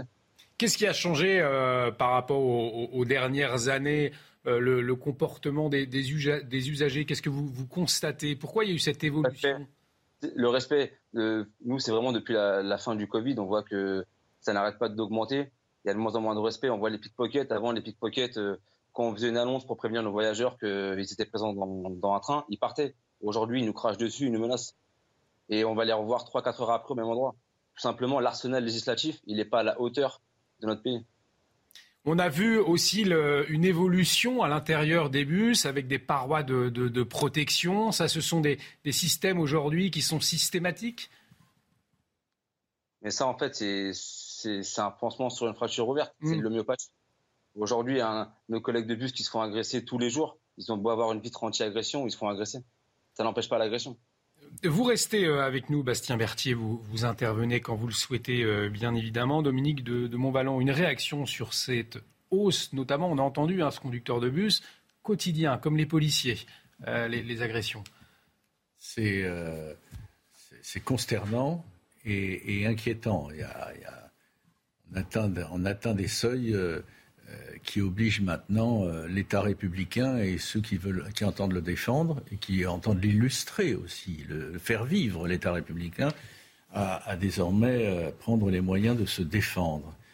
Euh, ça me paraît évident. Ce, qui me trouble un peu dans ce que dit monsieur, mais j'ose à peine le dire, mais je, le dis, je vais le dire quand même, mmh. j'ose à peine le dire parce qu'il le vit au quotidien. J'utilise personnellement beaucoup le métro et, la, et la, le métro et l'autobus, la généralisation totale, telle que je vous ai entendu le dire, monsieur, c'est peut-être un peu excessif. Mais cela dit, cela dit, euh, c'est quand même incroyable qu'on entende sans arrêt une mise en garde justifiée mmh. hein, et peut-être insuffisante contre l'action des pickpockets. On l'entendait qu'à certaines parties de l'année et encore sur certaines lignes autrefois. Désormais, de façon justifiée, c'est beaucoup plus large. Et puis, d'autre part, euh, je pense, je ne parle pas de moi, mais je pense aux, mères de famille avec leurs enfants, je pense aux, jeunes femmes euh, seules, etc. Enfin, il y a, euh, il y a certains moments, pas, faut pas généraliser, mais à certains moments, c'est dangereux de prendre. Enfin, ce n'est pas sans risque, je vais le dire comme ça. Ce n'est pas sans risque, effectivement. Et c'est pas possible. Le, le, problème général, il est simple. Il faut rétablir le respect par tous. Alors, c'est un mot, mais au moins c'est un objectif. Le respect par tous euh, des, règles du vivre ensemble républicain. Et on est, on s'en est éloigné fortement. Ah, avant de vous entendre, euh, euh, Régis et, David Olivier Réverdi, peut-être votre réaction, Bastien Berthier, effectivement, sur le fait que ces agressions aujourd'hui aient lieu partout, sur toutes les lignes, dans toute la région parisienne. Il y a peut-être des secteurs euh, néanmoins qui sont davantage touchés ou, vos collègues ont, davantage de problèmes? Bien sûr, mais on va prendre l'exemple de l'agence station qui va ouvrir seule ou fermer seule euh, sa station euh, à 5h15 du matin ou qui la ferme à 1h30. Bah, monsieur Montvallon, je vous, laisse y aller avec elle. Vous allez voir si elle est en sécurité. je vous garderai d'y aller, je vous le dis tout de suite. Voilà. Ah, mais je vous comprends parfaitement. Je vous comprends parfaitement. Ne, n'interprétez pas, ah, pardon, ce serait de ma faute, mais n'interprétez pas de travers euh, ne vous méprenez pas sur ce que je pense. Vous vivez des choses extrêmement dangereuses. Et, euh, le, sort qui vous est réservé par moment est absolument scandaleux. L'État républicain doit vous défendre. Régis. Non, moi, ce que je trouve absolument incroyable, c'est on, on parlait des, des, comment, euh, des, chauffeurs de bus. Mm. L'autre jour, il y avait une, une affaire qui s'est produite dans, banlieue parisienne, je crois, je me souviens plus exactement où, mais où un chauffeur de bus a été passé à tabac après avoir évité un accident euh, sur un piéton et euh, il est sorti de son bus et là euh, plusieurs personnes sont tombées dessus. Il y a eu une vidéo, donc on a vu la, la, Mm. meute comment se, se jeter sur lui alors qu'il venait de précisément éviter l'accident. Et donc ce qui était donc il- la, la ligne a été coupée et en fait on se rend compte que dans certaines cités qui sont très désen- désenclavés, qui sont très loin justement des centres-villes, le bus est bien souvent le seul moyen pour certaines personnes Oui. Mm. de pouvoir aller euh, au marché ou pouvoir aller dans les centres euh, un peu plus loin, au supermarché et autres.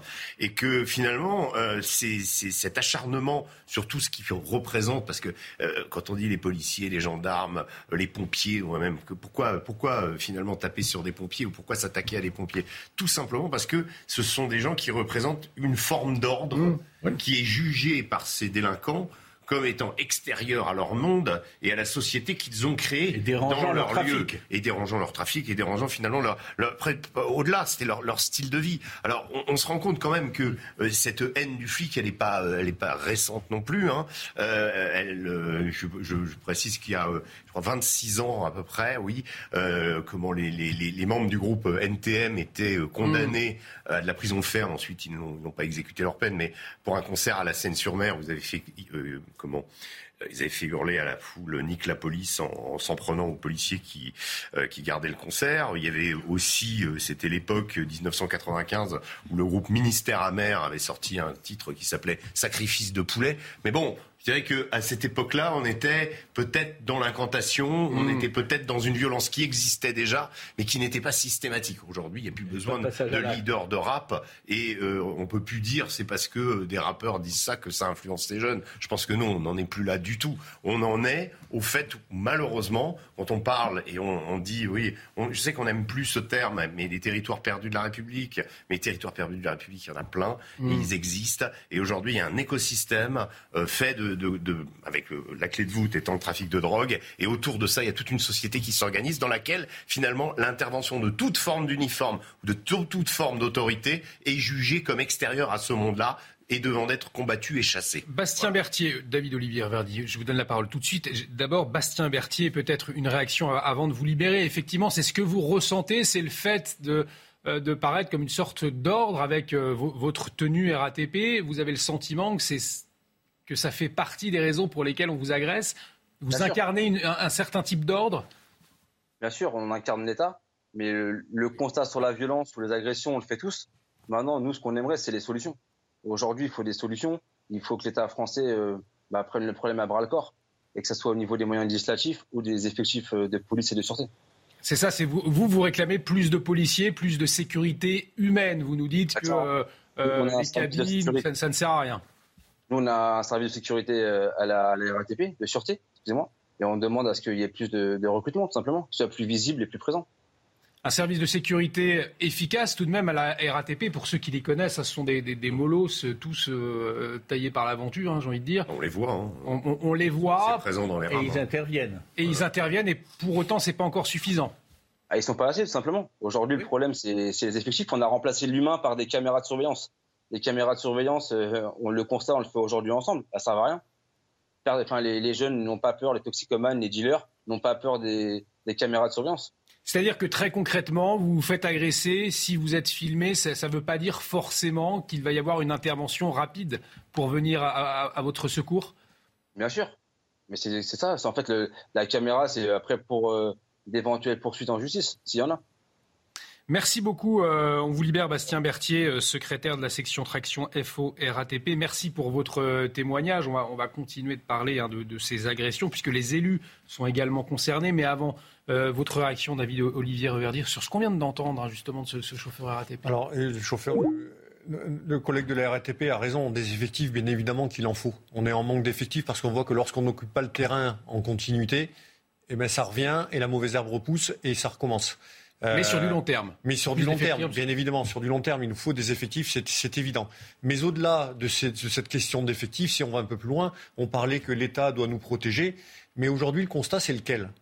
Euh, Lorsqu'on s'en prend à un policier, d'accord, c'est une peine punie par le code de- pénal d'une peine de 5 ans de prison. D'accord C'est une circonstance aggravante, c'est 5 ans de prison. La réalité et les chiffres sont ceux du ministère de la Justice.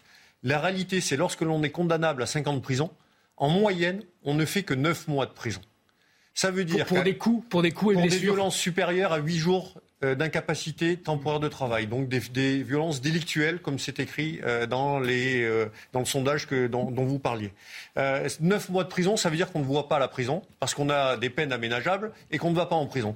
Donc la première des responsabilités, c'est qu'on applique les règles qui sont les nôtres aujourd'hui, c'est-à-dire les règles législatives, que sont le code pénal et les infractions qui sont dedans. Tant que les magistrats n'appliqueront pas les règles et les sanctions prévues dans le code pénal, euh, 5 ans, 9 mois. Hein. Vous voyez quand Mmh. même le, Et, et à commencer par l'outrage. Donc, la, la différence. Par rapport à ce que vous nous dites, un outrage, une insulte euh, à policier, finalement, euh, vous sortez euh, sans rien. euh. Bah, vous sortez sans rien. Donc la réalité, en fait, c'est celle-là. Si l'État doit protéger ses forces de l'ordre, ces euh, personnes qui occupent des missions de service public et, et ainsi de suite, et les élus, il faut des sanctions.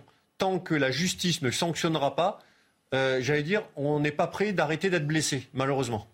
Régis, c'est effectivement ça le, le nœud du problème. C'est-à-dire que si on prend que 9 mois après avoir tapé un, Oui. un flic au lieu de 5 ans, effectivement, c'est pas très dissuasif. Alors ça, je pense que les peines, on, on- on peut en parler, on en a beaucoup déjà Mm. débattu ici, et en effet, il y a un problème d'adaptation, il y a un problème finalement que la, la- la- la- la dégradation sécuritaire de notre pays n'est plus euh, épaulée par un système législatif suffisant, ou en tout cas qui répond à cette explosion de violence. Donc ça, c'est un premier point. Ensuite, moi, la question que je me pose, c'est est-ce qu'en France, et ça peut-être, euh, comment euh, vous pouvez m'éclairer là-dessus, est-ce que vous avez l'impression que le, continuum euh, public-privé euh, en, termes de sécurité existe, se met en place.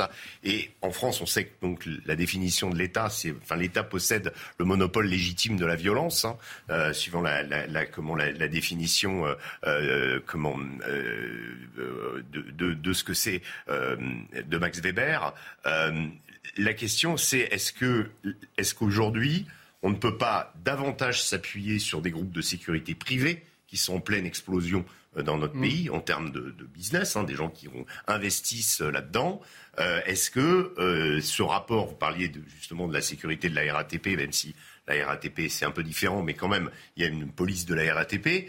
Euh, et est-ce que finalement il n'y a pas des, des- des actions communes justement, euh, des choses qui peuvent être. euh, on parle justement du problème de la guillotière avec le fait que la police euh, arrive et qu'une fois qu'elle est partie, tout recommence. Euh, il y a quand même aussi des gens qui sont censés assurer la sécurité des bâtiments, la sécurité des, ins- des, des entreprises, etc. Et le fait de travailler avec eux et d'essayer justement de, de, de, de, de- comment d'obtenir justement plus de résultats euh, dans le traitement de cette délinquance parce qu'elle affecte absolument tout le monde. David Olivier. Alors là-dessus, un, il ne faut pas comparer, j'allais dire, la sécurité privée avec les polices municipales Non, non, mais ou les, je le agents de la SUGE pour la SNCF ou de la RATP, parce qu'en fait, euh, le continuum de sécurité peut se faire et se fait justement avec ces personnels-là, policiers municipaux, agents de sécurité, SNCF, RATP, et ainsi de suite. Mais Parce pas avec ce- les sociétés mais- privées. Mais avec les sociétés privées, très peu. Pourquoi? Parce que c'est un monde qui est complètement hétérogène. Mhm. C'est un monde qui bouge énormément, qui est en constante évolution, Instable. où la formation euh, n'est pas non plus euh, la la plus efficace euh, est- est- est- est et où, exponentielle, hein. et où, entre nous, on a pas mal de, euh, comme on dit dans le sud, de margoulins euh, Oui, qui oui, très bien. bénéficient et qui sont là uniquement pour faire du commerce. Et la sécurité, les règles de sécurité, c'est pas, pas trop leur, euh, leur fonds de commerce non plus. Euh, donc euh, la sécurité aujourd'hui en France, oui, est en pleine évolution. On en a besoin pour tout un tas de choses. Bien évidemment, on le voit de partout, quasiment tous les commerces aujourd'hui euh, s'équipent de- Mhm. de- d'agents de, sécurité, mais c'est un, c'est un secteur qui est encore en évolution Mais et qui, je pense, n'a pas encore travail- atteint, n'a pas a- encore atteint la pleine maturité. Mais, mais justement, est-ce qu'il n'y a pas un travail à faire Parce que je sais qu'en Espagne, c'est beaucoup plus avancé dans, dans certains autres pays. Est-ce que nous, en France, on est un peu en retard là-dessus, en sachant que la police, elle ne peut pas être partout et qu'elle a besoin forcément de relais y compris la, police municipale, et vu le nombre finalement d'affaires à traiter. Mais, mais en premier lieu, euh, de la police municipale, j'ai envie de vous dire, parce qu'à Lyon, par oui, exemple, elle n'est pas, elle est pas armée. Bah, la police municipale à Lyon, c'est vrai qu'elle a changé quand même pas mal, j'allais dire, de prérogatives depuis l'arrivée du nouveau maire. Euh, ce n'était plus une priorité euh, de la municipalité d'aujourd'hui Mhm. euh, que de faire une police municipale forte. Bon, ça change, hein, parce que là, il y a des, je crois qu'il y a des recrutements qui vont arriver. J'espère que les missions vont être données, de l'armement, des moyens qui vont aussi évoluer. Euh, mais c'était voilà. Donc Non, euh, mais vous vous avez une ville comme Nantes où la police municipale réclame depuis des mois d'être armée et elle ne l'est pas parce que Mhm. la coloration politique de la mairie fait que idéologiquement ça bloque et Ouais. que pour eux Le problème, il est là, c'est que la sécurité ne doit pas être euh, un facteur bloquant euh, idéologique. euh, parce qu'on le voit où ça arrive, et au final, c'est la population qui trinque et les policiers nationaux qui travaillent dans ces villes-là. Alors, on a parlé euh, des policiers, des gendarmes, des conducteurs de transport concernés euh, par une hausse des violences dans leur profession. Il y a aussi les élus. 1186 élus victimes de violences en 2021. Qu'est-ce qu'elle révèle Dominique, cette violence contre, contre les élus qui, explose hein, ces derniers mois? Elle explose. Alors, D'abord, il n'y a pas de raison que, si je puis dire, que les élus ne soient pas aussi victimes de ce climat d'insécurité et de violence croissante. Euh, bon, c'est assez logique. Et puis, il y a d'autre part, chez certains, de façon reconnue ou pas reconnue, de façon avouée ou pas, de façon déguisée ou pas, etc., il y a euh, cette réalité, je dirais peut-être de façon un peu emphatique, la démocratie. Et la démocratie dérange, l'État républicain, euh, fut-il affaibli, il est encore de trop. Il y a quand même, donc euh, voilà, c'est autre chose, hein. mm. il y a quand même des forces euh, et, des personnes qui, pour leur trafic, pour leurs petites affaires, dans leur conception des choses, veulent pouvoir faire ce qu'ils veulent, sans contrôle, etc., et sans, sans se soucier d'autrui. donc les euh, les élus qui peuvent légiférer, euh, enfin qui, légifèrent et qui peuvent euh, ordonner les choses, c'est comme ça que fonctionne une démocratie, ils sont parfois vécus comme de trop. Alors, je ne dis pas que chez ceux qui les attaquent comme ça, c'est théorisé, c'est instinctif, mais il y a actuellement, c'est un fait, un non-respect de des règles républicaines, un non-respect de l'État comme défenseur du bien commun, et à partir de là, chacun peut avoir l'avis qu'il veut et défendre les, intérêts qu'il veut, qui est quand même quelque chose qui est très préoccupant, très très préoccupant. La, police est de plus en plus sollicitée par les élus justement pour des protections personnelles, par exemple? Euh, oui, mais de toute façon, en général, la police est de plus en plus sollicitée surtout. Surtout. Voilà. Euh, en manque de service public, le seul service public qui est ouvert H24, à part euh, l'hôpital, c'est la police. Euh, donc forcément, euh, on est les derniers, euh, je veux dire la dernière lumière, le dernier phare urbain, et, on est toujours présent. Donc forcément, on écope tout et pas, pas, souvent des belles choses. On a. Je vais rajouter une chose. Il y a quand même quelque chose d'assez inquiétant, en effet, par rapport à ce que dit Dominique sur on peut appeler ça l'ensauvagement de la société, ou en tout cas, il ne faut plus avoir peur des mots. Hein. Je me souviens quand, quand Jean-Pierre Chevènement, il y a quelques dizaines d'années avait parlé de sauvageon à l'Assemblée nationale. Ça, c'est un Aujourd'hui, c'est presque rentré dans le vocabulaire commun. Pendant longtemps, on avait toujours cette espèce de, euh, de manière de regarder les États-Unis, par exemple, avec leur mmh. ghetto. Euh, comme étant euh, le, pic de, l'insécurité absolue, euh, avec les émeutes de Los Angeles en 92, avec ensuite, bon, il y en a eu d'autres pendant l'ère Trump pour d'autres raisons, des raisons plus liées à des, des contingences raciales et des problèmes liés strictement à la société américaine qu'il ne faut pas confondre avec les nôtres. Mais néanmoins, euh, c'était quand même le pire du sécuritaire. Mm. Mais figurez-vous que euh, aux États-Unis, quand on était membre d'un gang, hein, les Crips et les Blogs à Los Angeles et autres, ou à Chicago, ce qui était quand même intéressant, c'est quand vous, moi j'ai vu des, des, tonnes de, de, de, comment, euh, de sujets, de, documentaires là-dessus, et j'ai vécu aux États-Unis. les membres de gang, c'était des gens qui se disaient quand même américains. C'est-à-dire, ils mm. étaient, ils avaient leurs règles, leurs lois, leurs machins, mais ils faisaient partie des États-Unis d'Amérique et ils en étaient fiers y compris dans les prisons. En France, ce qui est terrible, c'est que ces gens et cette délinquance-là ne me semblent pas se revendiquer de la France ou en tout cas d'un idéal français ou d'une manière de vivre la France qui serait différente de la nôtre. Je ne revendique pas d'un idéal républicain, ça c'est Ça c'est certain. Mais, il n'y a pas, il n'y a pas un, côté patriotique qui existe quand même, même chez les gangsters aux États-Unis. On arrive au terme de cette première partie. On ira faire un, tour à la, à la guillotière dans un instant. Je comprends tout à fait. Allez, on arrive au terme de cette première partie. Merci David Olivier Riverdi euh, d'avoir été avec nous, secrétaire national Province Alliance.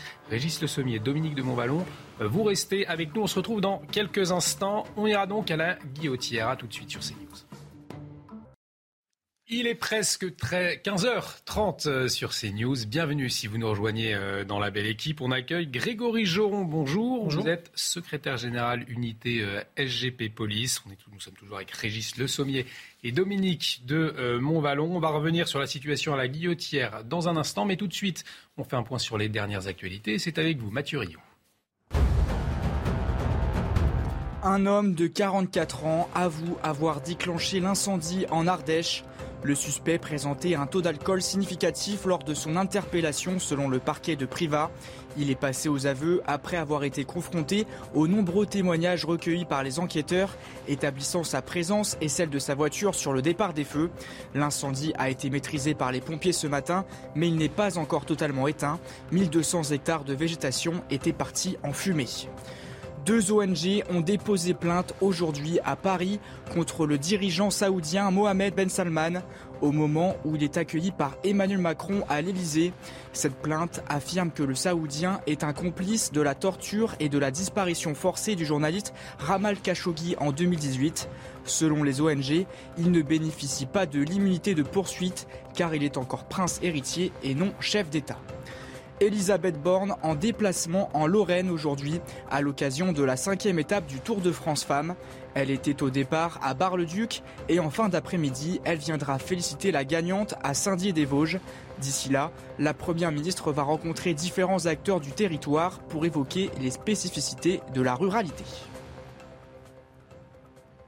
Et on va revenir sur la situation générale dans le quartier de la Guillotière à Lyon, actuellement au cœur de, l'actualité. On va revenir aussi sur la gestion des personnes en situation euh, irrégulière présentes massivement dans ce quartier et qui font euh, des allers-retours entre les centres d'administration et euh, ce fameux quartier de la Guillotière, une présence qui augmente notamment les trafics en tout genre. Jeanne Cancard, bonjour. Vous êtes sur place, vous êtes justement devant un centre d'administration administrative qui a ouvert euh, en janvier dernier. Racontez-nous à quoi ça sert précisément ce centre d'administration. On est devant le centre de rétention administrative, le nouveau centre de rétention administrative de Lyon, plus communément appelé un CRA. Alors, qu'est-ce que ce sont euh, Qu'est-ce que, qu'est-ce en quoi ces centres consistent? Eh bien, ce sont des lieux euh, fermés dans lesquels les individus, les étrangers en situation irrégulière, eh bien, sont placés. Ceux qui font l'objet d'une demande, d'une décision d'éloignement du territoire. Alors, ils sont placés soit 90 jours pour la plupart, soit 210 pour ceux qui sont connus pour des faits de terrorisme. Alors, pourquoi cette durée? Pourquoi ce placement? Eh bien, le temps qu'il faut aux enquêteurs pour tenter de retrouver, d'identifier leur nationalité. Deux options sont donc possibles. La première est bien l'identité, la nationalité de l'individu est retrouvée. Ainsi, les policiers eh bien formulent une demande de laisser passer au pays d'origine. Mais le problème, ce qui nous explique les policiers, eh bien, c'est que ces demandes de laisser passer, elles sont de moins en moins acceptées par les pays, particulièrement par ceux du Maghreb. Autre option possible, eh bien, que les policiers ne parviennent pas à trouver, à identifier la nationalité de l'individu. Dans ce cas-là, c'est ce qui nous explique, eh bien, c'est un cercle vicieux puisque l'individu en question est donc euh, libéré. Il faut savoir qu'au niveau des chiffres, eh les chiffres d'expulsion, de réelle expulsion, une fois que l'individu est sorti euh, du centre de rétention administrative, eh ils sont bas, ils sont très bas. Alors attention, il faut noter évidemment que cela ne concerne pas ceux qui proviennent de pays en guerre, ceux qui demandent l'asile. Dans ces cas-là, tout un processus est mis en place, des processus que nous expliquent les policiers qui sont compliqués, donc particulièrement pour ces délinquants ou non étrangers qui sont en situation irrégulière, des policiers qui dénoncent eh bien le fait que c'est de plus en plus compliqué aujourd'hui d'appliquer les lois et de faire correctement leur métier. Certains d'entre eux pourront rencontrer et discuter avec Gérald Darmanin qui vient en déplacement ce samedi ici dans ce nouveau centre de rétention administrative. Gérald Darmanin donc samedi. le, suspect relâché euh, d'ailleurs Jeanne après l'agression des trois policiers. Il est dans le centre qui se trouve euh, derrière vous, hein, c'est bien cela oui, souvenez-vous, c'était euh, mercredi dernier que trois policiers ont été agressés euh, dans le quartier de la Guillotière, pris à partie par plusieurs dizaines d'individus. Et lors de cette enquête, eh bien, une première personne a été interpellée, rapidement relâchée. Mais Gérald Darmanin avait parlé de cet individu, un individu qui a été mis hors de cause pour cette agression, mais qui était connu pour euh, d'autres faits et qui faisait déjà l'objet d'une OQTF, d'une obligation à quitter le territoire français. Cet individu qui est désormais placé ici dans ce CRA, Gérald Darmanin, qui lui de son côté, s'est engagé à suivre ce dossier pour s'assurer de l'expulsion de cet individu. Merci beaucoup, euh, Jeanne, pour toutes ces précisions. Et on va euh, continuer de, discuter euh, de ce quartier de la Guillotière avec Ludovic Cassier, secrétaire départemental unité SGP du Rhône. Ludovic Cassier, merci d'être en liaison avec nous. Vous le connaissez bien, ce, quartier de la Guillotière. Euh, nous évoquions donc la présence de ces personnes en situation irrégulière dans le quartier et qui finalement font des allers-retours euh, entre le centre de, rétention et le quartier de la Guillotière. Des allers-retours, malheureusement, c'est constaté régulièrement par, par nos collègues qui sont de la sécurité publique ou également nos collègues qui sont issus de la police aux frontières. C'est un fait, et votre journaliste l'a dit juste avant, les, taux de reconduite à la frontière sont plutôt bas parce qu'il y, a de multiples obstacles possibles. Et le, premier des obstacles, c'est de pouvoir attacher un individu à son pays, à sa nationalité d'origine. surtout qu'ils ont pour habitude de, de, ne pas avoir sur eux de documents d'identité, ce qui complique énormément la tâche d'identification pour les, pour les enquêteurs. Aujourd'hui, euh, à l'heure où on se parle, quelle est la, situation dans le quartier de la Guillotière? Bah, À l'heure où on se parle, euh, c'est tellement un quartier sous le feu des projecteurs que la situation est, est, euh, redevenue calme. On a eu des forces, les CRS, les compagnies républicaines de sécurité qui sont venues. On a de multiples opérations qui sont menées sous le contrôle de la préfecture du Rhône. toutes les autorités sont sur place effectivement, euh, actuellement, le quartier, je pense que pour les Lyonnais habitant ce quartier, c'est bien plus agréable en ce moment. Donc ça montre qu'une présence euh, massive de, bleus, de, CRS dans le quartier, eh bien ça résout une partie du problème en tout cas. Une partie, oui, mais, pour que ce soit pérenne, il faudrait que la sécurité publique du Rhône ait les moyens nécessaires pour assurer cette, présence permanente. Ce n'est pas possible pour nous. C'est ce que j'avais déjà dit. On a déjà du mal à remplir euh, de manière correcte toutes les missions de, police-secours, de pouvoir répondre à tous les appels police-secours du quotidien, euh, pour pouvoir après figer des effectifs sur un endroit précis euh, pendant un, un, long moment. C'est juste pas possible parce que ça va juste forcément manquer à d'autres endroits de Lyon. Donc, euh, on espère beaucoup de la venue de notre ministre. On espère qu'il y aura la poursuite des engagements, la, poursuite des promesses en termes de renfort sur la sécurité publique du Rhône. Ludovic Cassier, vous restez avec nous. Alors, euh, sur CNews, nous avons sollicité depuis plusieurs jours hein, la, mairie de Lyon qui nous a répondu euh, ce matin. Valentin Lungstrass, qui est l'adjoint au maire de Lyon sur les questions de sécurité. Il s'est donc exprimé sur CNews. On l'écoute et on en parle après situation ne se dégrade pas euh, au fil des mois. En l'occurrence, depuis le début de l'année, euh, depuis euh, six mois, voire plus, le marché à la sauvette qui était présent sur la place Gabriel Péry n'est plus là, justement, depuis un certain nombre de mois. Les vendeurs de cigarettes de contrefaçon se font de plus en plus rares et c'est notamment dû à un travail partenarial de la police municipale avec la brigade spécialisée de terrain de la police nationale qui sont là toute la journée, le matin la police municipale, l'après-midi et en début de soirée de euh, la part de cette brigade spécialisée de terrain et les choses vont mieux. Après, effectivement, et je l'ai dit, il faut avoir cette, euh, cette humilité et euh, si tant est qu'il le fallait, eh bien, cet événement de la semaine dernière nous rappelle effectivement que, évidemment, nous n'avons pas encore gagné la bataille. Grégory Joron, les choses vont mieux. On l'a entendu dans la bouche de, votre collègue, en tout cas à la guillotière. On l'entend à l'instant dans la voix de l'adjoint euh, au maire de Lyon. Il faut qu'un fait soit médiatisé pour que les pouvoirs euh, publics bougent? Euh, non, on voit bien que la, raison pour, laquelle, pour laquelle, en tout cas essentiellement, les, choses, les choses vont mieux, c'est la présence policière. Ça a été dit par, par l'élu de Lyon, mm. puisqu'il dit que ça marche parce qu'il y a une, une action commune de la police municipale et, de, la, de, la, BST sur les endroits cités. Et, et, mon, et mon, délégué Ludovic sur, sur, sur Lyon expliquait qu'à l'Iguetière, la les choses s'amélioraient parce qu'il y avait, une, présence, policière. En fait, la clé, elle est là. Mm. dire, quand on occupe le terrain, euh, euh, quand on est présent, mais malheureusement, vous imaginez bien que la charge missionnelle de la police fait qu'on a du mal à avoir autant de, autant de, euh, de monde euh, que, que, ce qu'il peut y avoir à la guillotière partout et en même temps. C'est juste pas possible. donc là, une concentration de force sur la guillotière, ça marche. Évidemment, je veux dire, ça fait, c'est quand même assez dissuasif d'avoir une compagnie de CRS déployée sur, sur, sur le terrain et en patrouille pédestre. Forcément, ça calme tout le monde. sauf que ça, ça doit être permanent si on veut arriver à récupérer justement le terrain et l'occupation de la voie publique. Ludovic Cassier, qui est toujours en, liaison euh, donc euh, avec nous, secrétaire départemental unité SGP du Rhône. Donc on le disait, avec une présence policière, les choses vont mieux, mais il y a aussi euh, la, problématique de la gestion de ces personnes en situation irrégulière, puisque lorsqu'elles ne sont pas dans un centre de rétention administrative, lorsqu'elles ne sont pas dans le quartier de la Guillotière, parce qu'il y a des forces de police, alors on imagine qu'elles vont se réfugier dans un autre lieu, et ça ne fait que repousser le problème?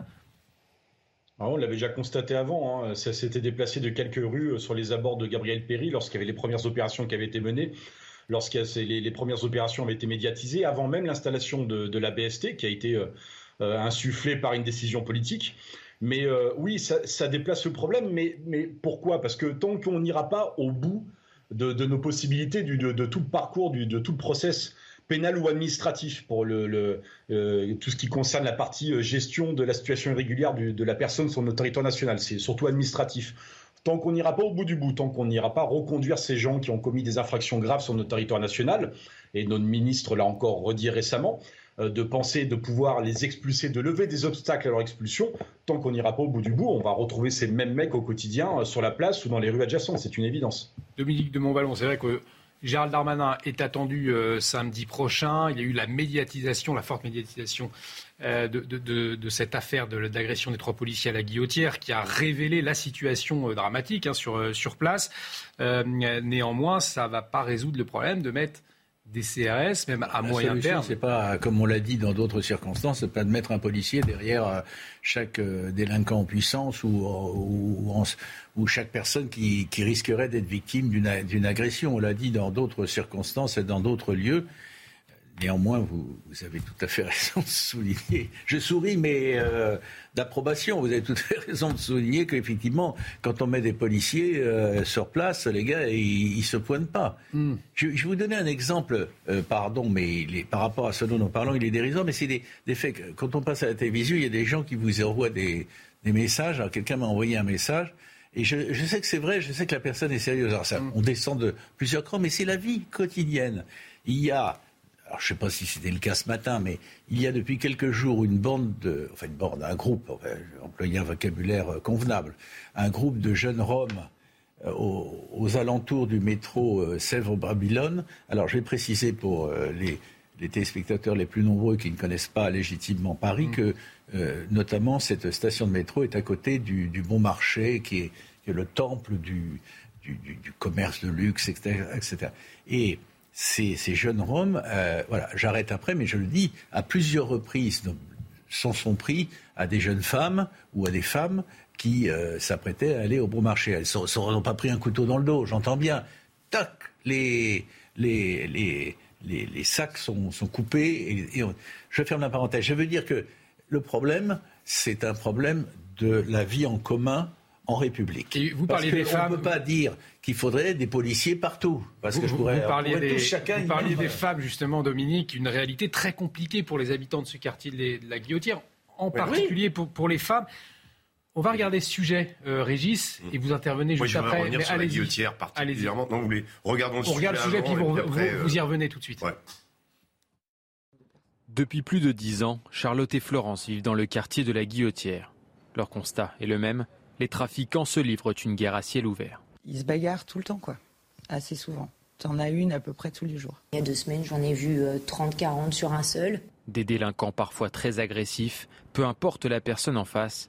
Les deux femmes ont été confrontées au danger à plusieurs reprises. Je me suis fait agresser deux fois, dont une fois où on m'a demandé de monter dans, dans la voiture du gars. Donc j'ai eu un petit peu peur. Heureusement, j'ai des copains qui ont des bars et je me suis réfugiée là-bas. Je m'embrouille des fois avec des mecs parce qu'il y a toujours une espèce de tocard qui vient te coller en te disant que t'es bonne ou ce genre de truc. Donc il a menacé de me taper, donc je l'ai humilié devant la place publique. Une peur auquel s'ajoutent des vols. Leurs biens ont également été visités. Je me suis fait cambrioler deux fois euh, en six mois. On s'est fait cambrioler le mois dernier. Euh, je n'avais pas d'alarme parce que jusqu'à présent, j'estimais que mon, établissement était euh, une forteresse. Malgré leurs craintes, ces deux femmes refusent de quitter leur quartier. Elles espèrent une solution de la part des pouvoirs publics. On le voit, Régis, euh, ces femmes qui vivent la, peur au ventre hein, dans, le quartier de la Guillotière. Oui, alors moi je voudrais préciser quelque chose parce que, en fait, quand on entend parler de la Guillotière, que les gens qui ne connaissent pas Lyon, euh, pour ceux qui sont, mm. connaissent Lyon, connaissent très bien le quartier, mais ceux qui ne le connaissent pas euh, s'imaginent que c'est quelque chose un peu à la périphérie. c'est dans le plein centre-ville. Mm. C'est ça touche les berges du Rhône. C'est-à-dire que de l'autre côté de la Guillotière, vous avez la place Bellecour, vous êtes mm. à Perrache, et vous avez au nord de la Guillotière la euh, Lyon-Pardieu. Donc euh, c'est comme si on peut imaginer le 5e arrondissement de Paris euh, était un voilà comment à côté de Notre-Dame parce que c'est vraiment ça, le pile le centre-ville. Et quand vous avez ces, jeunes femmes, vous avez l'impression que c'est dans un truc très très loin, non, mais c'est pour ça qu'il y a cette, spécificité de ce quartier aussi qui, qui, c'est quand même pour ça qu'il y a aussi un problème d'exercice du pouvoir de la part peut-être de la municipalité ou en tout cas parce que moi j'ai vécu à Lyon, j'ai vécu deux ans dans les années 90 j'ai fait mes études. Euh, c'était pas comme ça. C'était à l'époque, c'était les Minguettes.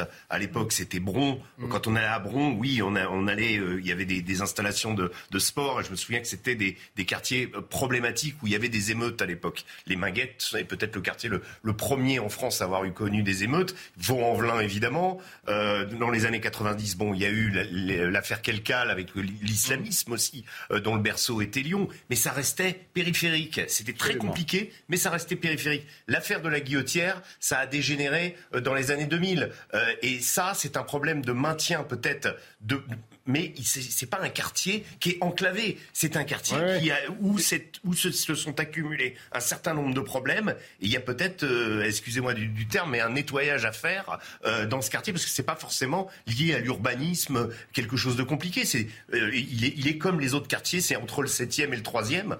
il y a des grandes avenues, il y a des, voilà, c'est pas complètement comment une forteresse inaccessible de délinquance, on dirait. Et Ludovic Cassier, justement, pourquoi notamment ces personnes en situation irrégulière, très nombreuses à la guillotière, choisissent précisément de se rendre à la guillotière euh, comme disait euh, votre intervenant, M. Le Sommier, c'est vrai qu'historiquement, la, place du pont et le quartier de la Guillotière, ça a toujours été un quartier cosmopolite.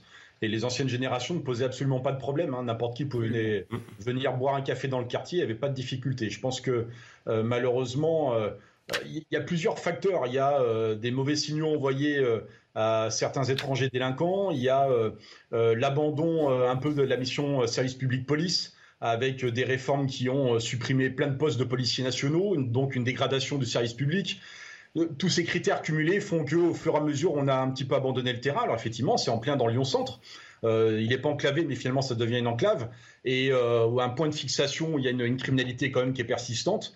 Et, le pire dans tout ça, c'est que c'est une répercussion sur le quotidien des habitants, mais c'est une répercussion sur euh, le tissu économique. Tous les commerçants qui sont autour, qui, veulent, qui veulent baisser rideau parce que euh, leur chiffre d'affaires s'en ressent, parce que les Lyonnais vont vouloir éviter le quartier. Ça a une répercussion sur l'attraction de la ville. On, voit que, le problème de la sécurité, c'est pas uniquement un problème policier, c'est euh, un problème pour tout le monde. Et, et avant, effectivement, c'était pas comme ça. Et malheureusement, aujourd'hui, le constat est là parce que ça fait des années on n'a pas cherché à régler le problème. Moi, Allez-y, euh, Régis. Rajouter par rapport à ça en complément que Lyon, de par ailleurs, est une ville euh, dont l'habitat, euh, l'infrastructure s'est améliorée considérablement. Euh, c'est le, les pourtours du, parc, du, parc de la Tête d'Or, par exemple, là où il y avait Interpol, c'est devenu quelque chose. Les berges du, Rhône sont devenues quelque chose d'absolument clean. on a fait les tramways qui malheureusement d'ailleurs mm. drainent une population qui vient des banlieues. La, la, confluence, eh bien, c'était un quartier qui était, c'était pas un quartier sain. Aujourd'hui, c'est devenu un quartier que les touristes visitent. Donc, c'est pas une C'est pour ça que c'est c'est là où il y a un vrai problème aussi. Cette situation. Merci en tout cas. Pas tout Lyon. Merci Ludovic Cassier, secrétaire départemental unité SGP euh, du Rhône. Merci d'avoir été en liaison avec nous. On marque une pause, on reviendra euh, sur les affaires de Rix, de bandes de plus en plus nombreuses. Un jeune de 17 ans est mort cette nuit des suites de ses blessures. On marque une pause, à tout de suite sur CNews. De retour sur le plateau de la belle équipe, il est presque 16h. Bienvenue sur, euh, si vous nous rejoignez, nous sommes toujours avec vous. Grégory Joron, secrétaire général unité SGP Police. On accueille Constance Legris. Bonjour. Bonjour. Vous êtes député Renaissance des Hauts-de-Seine. Euh, Régis Le Sommier, Dominique de Montvalon également toujours euh, avec nous. On va revenir sur les centres de rétention administrative. Gérald Darmanin a promis euh, l'ouverture d'un de ces nouveaux centres à Lyon prochainement, mais il pose problème. On verra pourquoi dans un instant. Avant de revenir sur cette rixe à Fleury-Mérogis, comment arrêter ces bagarres entre bandes? Un mineur de 17 ans est mort. Mais tout de suite, on fait un point sur les dernières actualités. C'est avec vous, Mathieu Rio. Un homme de 44 ans avoue avoir déclenché l'incendie en Ardèche. Le suspect présentait un taux d'alcool significatif lors de son interpellation selon le parquet de Privas. Il est passé aux aveux après avoir été confronté aux nombreux témoignages recueillis par les enquêteurs, établissant sa présence et celle de sa voiture sur le départ des feux. L'incendie a été maîtrisé par les pompiers ce matin, mais il n'est pas encore totalement éteint. 1200 hectares de végétation sont partis en fumée la basilique Notre-Dame de Boulogne-sur-Mer saccagée par un touriste américain. Sur ces photos diffusées par la police, les dégâts sont visibles, des bancs renversés, des statues totalement détruites et des reliques dégradées. L'auteur des faits a été placé en garde à vue. Il devrait prochainement rencontrer un psychiatre pour évaluer son état mental. Énorme bénéfice pour Total Energy. Ses profits s'envolent à 5,7 milliards de dollars au second trimestre. C'est le double d'il y a un an. Le géant français profite de la flambée des cours du pétrole depuis l'invasion russe de l'Ukraine. De son côté, le britannique Shell multiplie par 5 ses profits avec 18 milliards de dollars ce trimestre. Et c'est le fameux jour du dépassement aujourd'hui. Ce 28 juillet, l'humanité a consommé tout ce que la planète peut produire en un an sans s'épuiser. Il faudrait donc 1,75 terres pour subvenir aux besoins de la population mondiale. Si tous les humains vivaient comme les Français, le jour du dépassement serait intervenu encore plus tôt, le 5 mai 2022.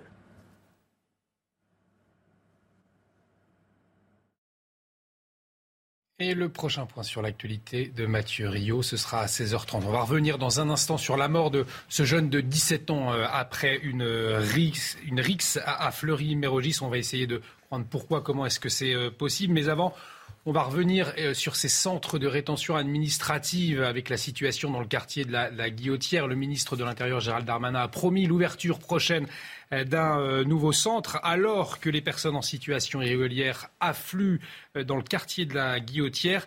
Avant d'en parler, on va recontextualiser à quoi servent ces centres de rétention. Les précisions de Vincent Fandège. Il y a en France plus de 20 centres de rétention administrative. Y sont placés les étrangers qui font l'objet d'une obligation de quitter le territoire français, d'une interdiction administrative de retour du territoire français, d'une décision d'expulsion, d'une interdiction judiciaire ou d'une mesure d'éloignement. Théoriquement, la rétention ne dépasse pas les 48 heures, mais quand le départ immédiat de la personne concernée est impossible, la période peut être prolongée jusqu'à 90 jours, 210 en cas d'activité terroriste. À l'intérieur de ces centres, les personnes peuvent faire appel à un avocat, demander à être examinées par un médecin, librement communiquer avec l'extérieur ou recevoir l'aide d'associations.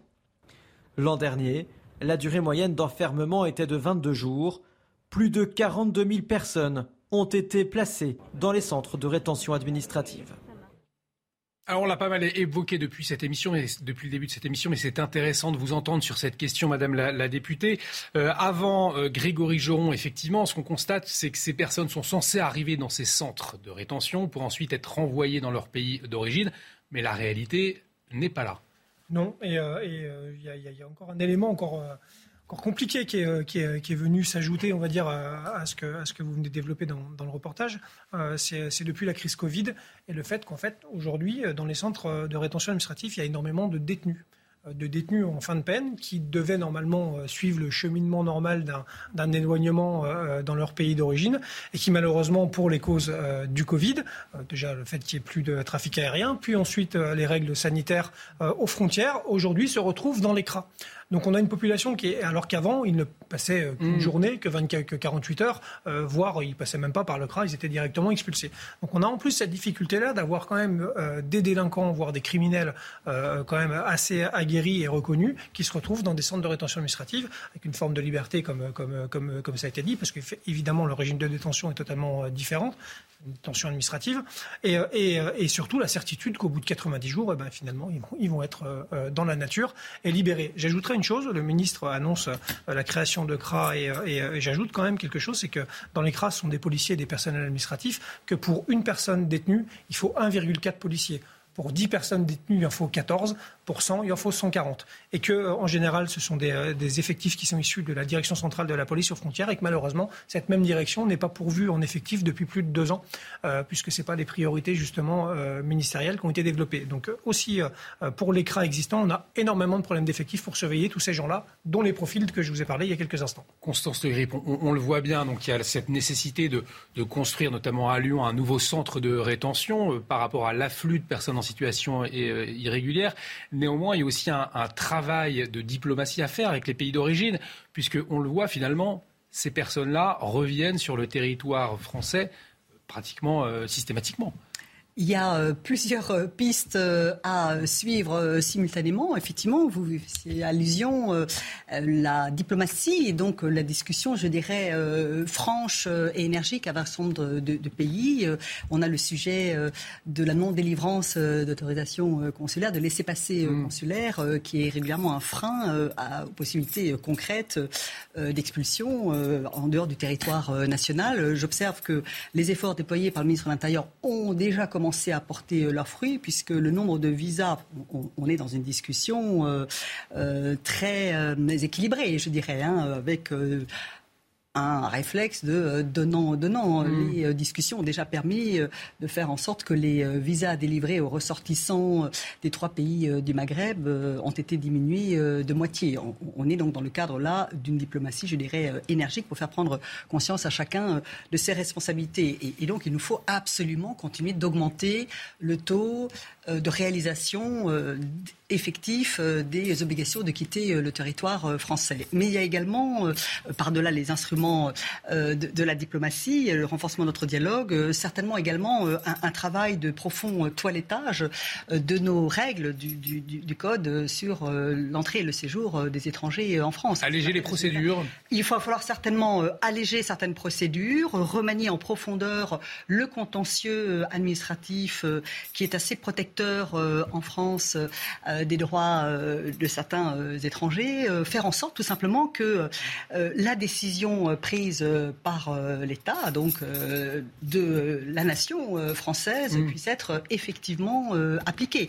Vous le savez, un projet de loi a été annoncé par le ministre de l'Intérieur. Il va venir très rapidement en discussion dès la rentrée parlementaire au, Sénat, dûment ciblé sur effectivement la question de la lutte contre l'immigration irrégulière, mais également sur la nécessité de durcir, hein, j'ose le mot, de durcir certaines procédures, encore une fois, pour que la volonté euh, de, l'État euh, soit euh, appliquée. Nous devons faire en sorte qu'effectivement, et c'est quelque chose que les Français comprennent et vont comprendre que les décisions soient appliquées, que les obligations de quitter le territoire français soient exécutées, que les étrangers délinquants, multi-délinquants puissent être expulsés. Pour tout cela, il va falloir faire un profond travail législatif également. Cette question, euh, Régis Le Sommier, peut-être pour clore sur ce sujet-là, est-ce qu'elle n'a pas été laissée un peu de côté ces dernières années par le gouvernement, cette question de l'expulsion de, ces étrangers, notamment délinquants? Bah, Il suffit de regarder les courbes des cinq dernières années. Hein. Vous aviez un graphique d'ailleurs euh, qui était visible hier, je ne sais pas si on peut le retrouver. L'année dernière, il y en avait moins parce qu'il y a eu la période Covid, donc on était à 62 000 de, mémoire, et il y avait à peu près 3 500 QTF réalisés. Euh, sur l'année précédente, c'était 20 000 pour 100, 120 000. Donc en fait, on se rend compte qu'on est, euh, on est à moins de 10 largement, et que euh, quand on compare euh, par rapport à l'Allemagne, qui est largement au-delà des 50 de QTF réalisés, on se demande pourquoi on n'arrive pas à faire aussi bien que les Allemands. Et on se demande comment les Allemands y arrivent et qu'est-ce qui fait que nous, on n'y arrive pas. Alors, Gérald Darmanin a, fixé une barre très haute de 100% de réalisation des OQTF. il va falloir s'y tenir, on va voir. maintenant, est-ce que c'est réalisable aussi? Euh, en tout cas, si déjà plus de la moitié sont réalisés, je pense que ce sera déjà un progrès énorme. Ça mettra nettement moins, euh, on en parlait tout à l'heure, et euh, le, problème de ces OQTF non réalisés. On voit justement les, chiffres. Peut-être, Constance vous pouvez peut-être réagir effectivement. Consternant. comment se fait-il qu'il y ait eu si, peu de, d'exécution de, de, de renvoi? Alors, nous avons, euh, ça serait un peu long à, détailler, mais enfin, nous avons euh, un, contentieux administratif et des voies de recours euh, assez importantes, hyper protectrices des droits des personnes C'est cette hyper protection qu'il faut revoir, peut-être, c'est ce que vous nous certainement. Voilà. Alors, il ne s'agit pas de tout envoyer valdinguer, mais, mais, mm. clairement, nous avons accumulé depuis de nombreuses années, texte après texte, un certain nombre de mécanismes qui, qui ralentissent, qui entravent qui alourdissent, qui sont souvent euh, des procédures de recours euh, que les euh, différentes organisations et associations défendant les droits des étrangers connaissent et maîtrisent parfaitement sur les bouts des ongles et qui sont donc totalement exploités et qui, d'une certaine manière, peuvent donner l'impression à nos compatriotes d'entraver l'exercice de la souveraineté nationale et, peuvent dégager une impression d'impuissance, d'impuissance de, de l'État et de l'appareil d'État. Il faut absolument, effectivement, simplifier, alléger, dans le respect des conventions européennes et internationales. Mais si d'autres pays européens y arrivent, tout en respectant toutes nos obligations européennes et internationales, euh, effectivement, nous aussi, nous devons y arriver. C'est vraiment une question de crédibilité et euh, d'effectivité euh, de la décision en, termes de souveraineté nationale de, de l'État, qui est qu'il doit pouvoir expulser euh, celles et ceux qui n'ont pas vocation à rester sur le territoire de la République. Régis Le Sommier, on entendait aussi la problématique des associations. Oui, alors ça c'est en effet, j'en suis, je suis tout à fait d'accord, c'est quelque chose qui qui va pas du tout dans le sens d'un règlement de ces, situations, mais la, question, mais même du point de vue euh, du clandestin. Euh, regardez, parce qu'on est toujours à se mettre dans le point de vue des gens qui sont euh, comment, euh, victimes de la délinquance, mais le, le, clandestin, où vous parliez des, des, prisonniers qui sont libérés, qui se retrouvent dans les cras, bon, qu'est-ce qu'ils vont faire? Ils, Donc, ils n'ont plus l'Algérie, pour prendre l'exemple le, plus, plus important et le plus problématique, ne veut pas les, les récupérer. Donc, ils sortent de prison, ils se retrouvent dans les cras. Ils ont une habitude carcérale qui est différente et un régime différent. Donc, euh, à mon avis, ils, vont, ils, ont quand même tendance à faire leur loi. Ils vont sortir et qu'est-ce qui, qu'est-ce qui va pouvoir, qu'est-ce qu'ils vont pouvoir faire?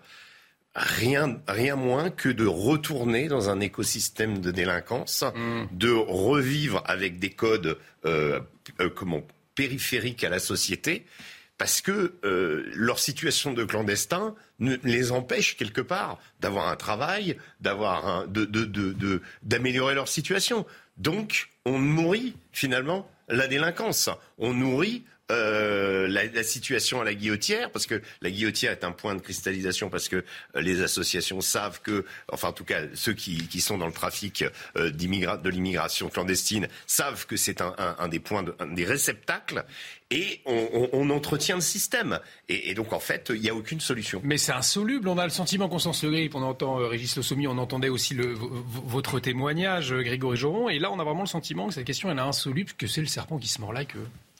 Non, rien n'est jamais euh, insoluble. Hein. Alors je ne nie pas la difficulté, mais encore une fois, il y a des mécanismes juridiques, des mécanismes réglementaires, législatifs que nous devons euh, impérativement euh, enclencher ministre de l'Intérieur, qui, qui n'est euh, à Beauvau euh, euh, que depuis voilà un, an et demi, deux ans, j'ai plus les chiffres en tête, mais enfin qui n'a pas eu le temps de faire passer deux ans maintenant. voilà, c'est ça. qui, qui n'a pas encore, voilà, pour les circonstances politiques que nous savons, eu, l'occasion de, de, porter un, un, un, grand texte sur l'immigration qui puisse sensiblement modifier notre législation, y est maintenant pleinement déterminé. D'ailleurs, c'est annoncé. Il y aura certainement aussi, tout le monde le sait, la configuration politique nouvelle qui s'est euh, créé au Palais Bourbon euh, donne également des conditions politiques, un momentum politique certainement plus favorable à l'adoption euh, d'une législation qui viendra durcir, je, le dis encore une fois, durcir et, et permettre l'application effective, efficace des décisions, notamment de reconduite aux frontières et d'expulsion des étrangers délinquants, par exemple, qui n'ont plus vocation à rester sur notre territoire. Il n'y a aucune raison d'être résigné ou fataliste. Il faut simplement, effectivement, beaucoup, beaucoup de volonté politique. Et je suis persuadé, un, que l'actuel euh, titulaire de Beauvola, et, et deux, qu'il y aura une majorité au sein du Parlement, à l'Assemblée nationale et au Sénat, pour y parvenir. On va revenir sur cette rixe à Fleury-Mérogis. C'est la mort de ce jeune de 17 ans. Vous vouliez ajouter un dernier mot, euh, Dominique? Je veux simplement ajouter euh, à ce qui a été dit que simplifier et durcir la législation dans le respect de nos engagements internationaux, c'est possible. Les situations sont complexes, elles n'ont pas brusquement devenir miraculeusement euh, simples, mais c'est complètement possible. Et ce qui me frappe énormément politiquement, ça ne vaut pas pour tout, c'est qu'avec la nouvelle donne politique, c'est un train de changer dans les, dans les têtes et on va voir la traduction, j'en ai le sentiment, à, l'Assemblée et dans les faits. C'est possible, il n'y a pas de fatalisme. Avant, c'était sous le tapis. En tout cas, on verra euh, ce que nous dira Gérald Darmanin. Il est attendu euh, samedi euh, à Lyon après donc sur les conséquences de la situation à la guillotière et notamment sur cette question des centres de rétention administrative. On y sera bien évidemment très attentif sur CNews. On va en venir à cette rix à Fleury-Mérogis. Un jeune de 17 ans, originaire de l'Essonne, est mort dans la nuit à l'hôpital à Paris. Il avait été pris en charge en état de mort cérébrale mardi après qu'une rixe s'est éclatée dans le quartier des Honnêtes. À Fleury-Mérogis avec une bande de jeunes rivales de la ville voisine d'Evry-Courcouronne. En 2020, un quart des risques recensés en France avaient eu lieu dans l'Essonne. Retour sur les faits avec Thomas Chamard. C'est un nouvel affrontement entre bandes de jeunes qui tournent au drame. Mardi soir, pour se venger d'une précédente bagarre, des jeunes issus d'un quartier de la ville voisine d'Evry se rendent au pied de ces immeubles situés à Fleury-Mérogis. Un jeune de 17 ans subit de graves blessures à la tête. Hospitalisé, il meurt quelques heures plus tard. J'ai vu il y a des, euh, jeunes avec des bâtons, avec des mortiers. Ils sont en train de courir. Euh, je me suis dit, il faut que je me cache parce que tout le temps, ils, visent vers les fenêtres. Euh, je me cachais et après j'ai entendu qu'il y, avait un jeune qui était gravement blessé. Le maire de la commune habitué à ce genre de rix réclame plus de moyens pour sa ville fortement touchée par le chômage. Les forces de l'ordre font ce qu'elles peuvent actuellement euh, euh, dans les moyens qui sont les siens, mais il y aurait besoin de, je pense, de même de changer de paradigme du point de vue de la sécurité. Il y a besoin de déployer des moyens sur la médiation, l'insertion. Il y a besoin de police de proximité et pas que d'une police d'intervention. Enfin bon, donc on a besoin de créer un écosystème qui est qui est plus complet que ce qui n'existe aujourd'hui. Une enquête pour tentative de meurtre en bande organisée confiée à la brigade de recherche de la gendarmerie d'Evry et à la section de recherche de la gendarmerie de Paris a été ouverte. Grégory Joron, euh, la police, une nouvelle fois euh, appelée euh, à l'aide hein, face à, cette, cette, violence, cette terrible violence entre les, bandes. Là encore, alors ça a toujours existé, effectivement, les, les bandes qui se, qui se tapaient dessus. Mais là, ce qui est frappant, c'est cette violence, ce décès le décès de ce jeune de, de, de 17 ans. Où est-ce qu'elle prend sa source, cette, cette terrible violence? Cette violence de, Ça a en effet toujours existé. Euh, c'est de plus en plus violent, vous l'avez dit. C'est de plus en plus euh, avec le recours à, l'arme blanche. On a vu des images encore il n'y a pas si longtemps à Montpellier, je crois, euh, où, où, ils en étaient à la machette. donc là, pour le coup, il n'y a pas eu de drame, tant mieux. Là, pour un trafic de drogue, il y a trafiquant de drogue. Oui, bah, c'est souvent. Mm. Alors, il y a souvent une lutte de territoire liée au stupoupa. c'est souvent le cas aussi malheureusement.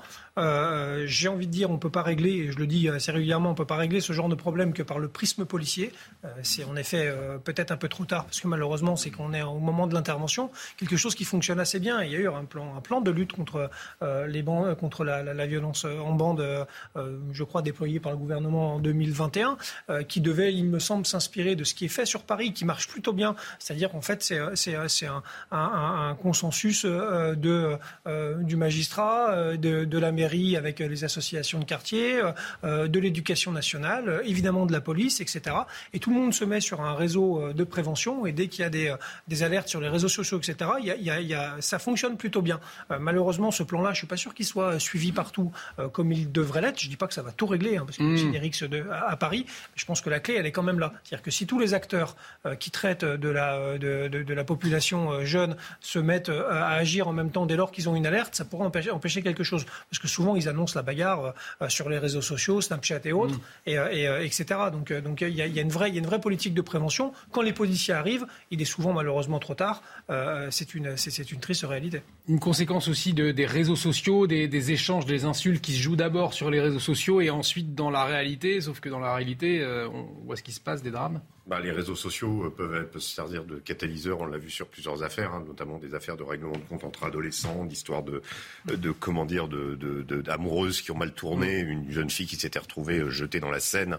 Il y a eu plusieurs cas comme ça où les réseaux sociaux ont servi de catalyseur et les réseaux sociaux aussi servent euh, de, de vitrine pour l'exploit. C'est-à-dire qu'on montre comment on a attaqué au, au comment, au mortier d'artifice dans la cité, comment on a été extrêmement performant par rapport à la cité d'à côté. Donc il y a des véritables rivalités comme ça qui ont lieu sur les réseaux sociaux. Alors moi je trouve quand même, je voudrais faire une remarque par rapport à, au maire, le discours du maire de, mm. de, qui, qui semble appeler au secours et qui semble appeler véritablement à plus de partis. Euh, je rappellerai que c'est quand même un maire du, du, Parti communiste qui s'est quand même allié à la NUPS euh, pour les élections législatives. La NUPS étant dirigée par quelqu'un qui s'appelle Jean-Luc Mélenchon et qui dit que la police tue. Donc il faudrait savoir euh, c'est d'un côté, euh, on appartient à un parti politique euh, qui est effectivement enraciné dans les banlieues, mais visiblement, ce maire n'a pas la même position que et il demande plus de policiers. Donc, quand on est confronté à la réalité, souvent, le côté idéologique et le côté on est tous frères et, on va se tenir la main, finalement, ça, va, ça change. La vérité, c'est qu'en effet, dans des endroits comme ça, il faut plus de voilà un, appel au secours peut-être un peu tardif. Un quart des RICS recensés en, France ont lieu d'ailleurs dans le département de l'Essonne. Madame la députée, alors vous, vous êtes députée des, Hauts-de-Seine, peut-être une région un peu, moins, mais il doit y en avoir concernée par ces risques. En tout cas, quelle solution vous, vous imaginez pour éviter que ces bandes de jeunes s'affrontent euh, à coups de batte et de couteau? Alors, je, tiens à dire, ça a déjà été dit, que euh, les euh, défis entre bandes, les guerres de bandes, les guerres de gangs ont malheureusement euh, toujours existé. Elles connaissent même, à certains moments de l'année, une exacerbation, une recrudescence particulièrement dommageable. Dans le cas présent, il y a mort d'un jeune homme de 17 ans, ce qui est totalement tragique, hein, bien, bien évidemment. il y a la question de, la, du déploiement et de la présence policière euh, sur le terrain, bien sûr. Hein. je rappelle quand même qu'il y a eu euh, plus de 10 000 euh, policiers supplémentaires durant le quinquennat précédent qui ont été progressivement remis sur le terrain avec des recrutements. Alors un policier, ça met du temps à être formé, donc les choses ne se font pas en un claquement de doigts, mais clairement, il y a eu une augmentation des effectifs policiers. Je, rends hommage d'ailleurs au travail absolument formidable, quoique extrêmement difficile et dangereux, qu'accomplissent quotidiennement nos forces de l'ordre. Il ne faut jamais manquer une occasion de leur rendre hommage parce que vraiment, il est important euh, que nos forces de sécurité, nos forces de l'ordre sachent qu'elles ont, euh, je, le crois en tout cas, euh, des élus de nation, mais, mais aussi les Français derrière elles et, à leur côté. Et puis après, effectivement, la dimension prévention. Il existe depuis plusieurs années déjà de cela un instrument qu'on appelle le Conseil local de sécurité et de prévention de la délinquance, qui avait été introduit il y a plusieurs années par une grande loi de prévention de la délinquance. C'est un instrument qui est à la disposition des, élus locaux, à la disposition des maires qui peuvent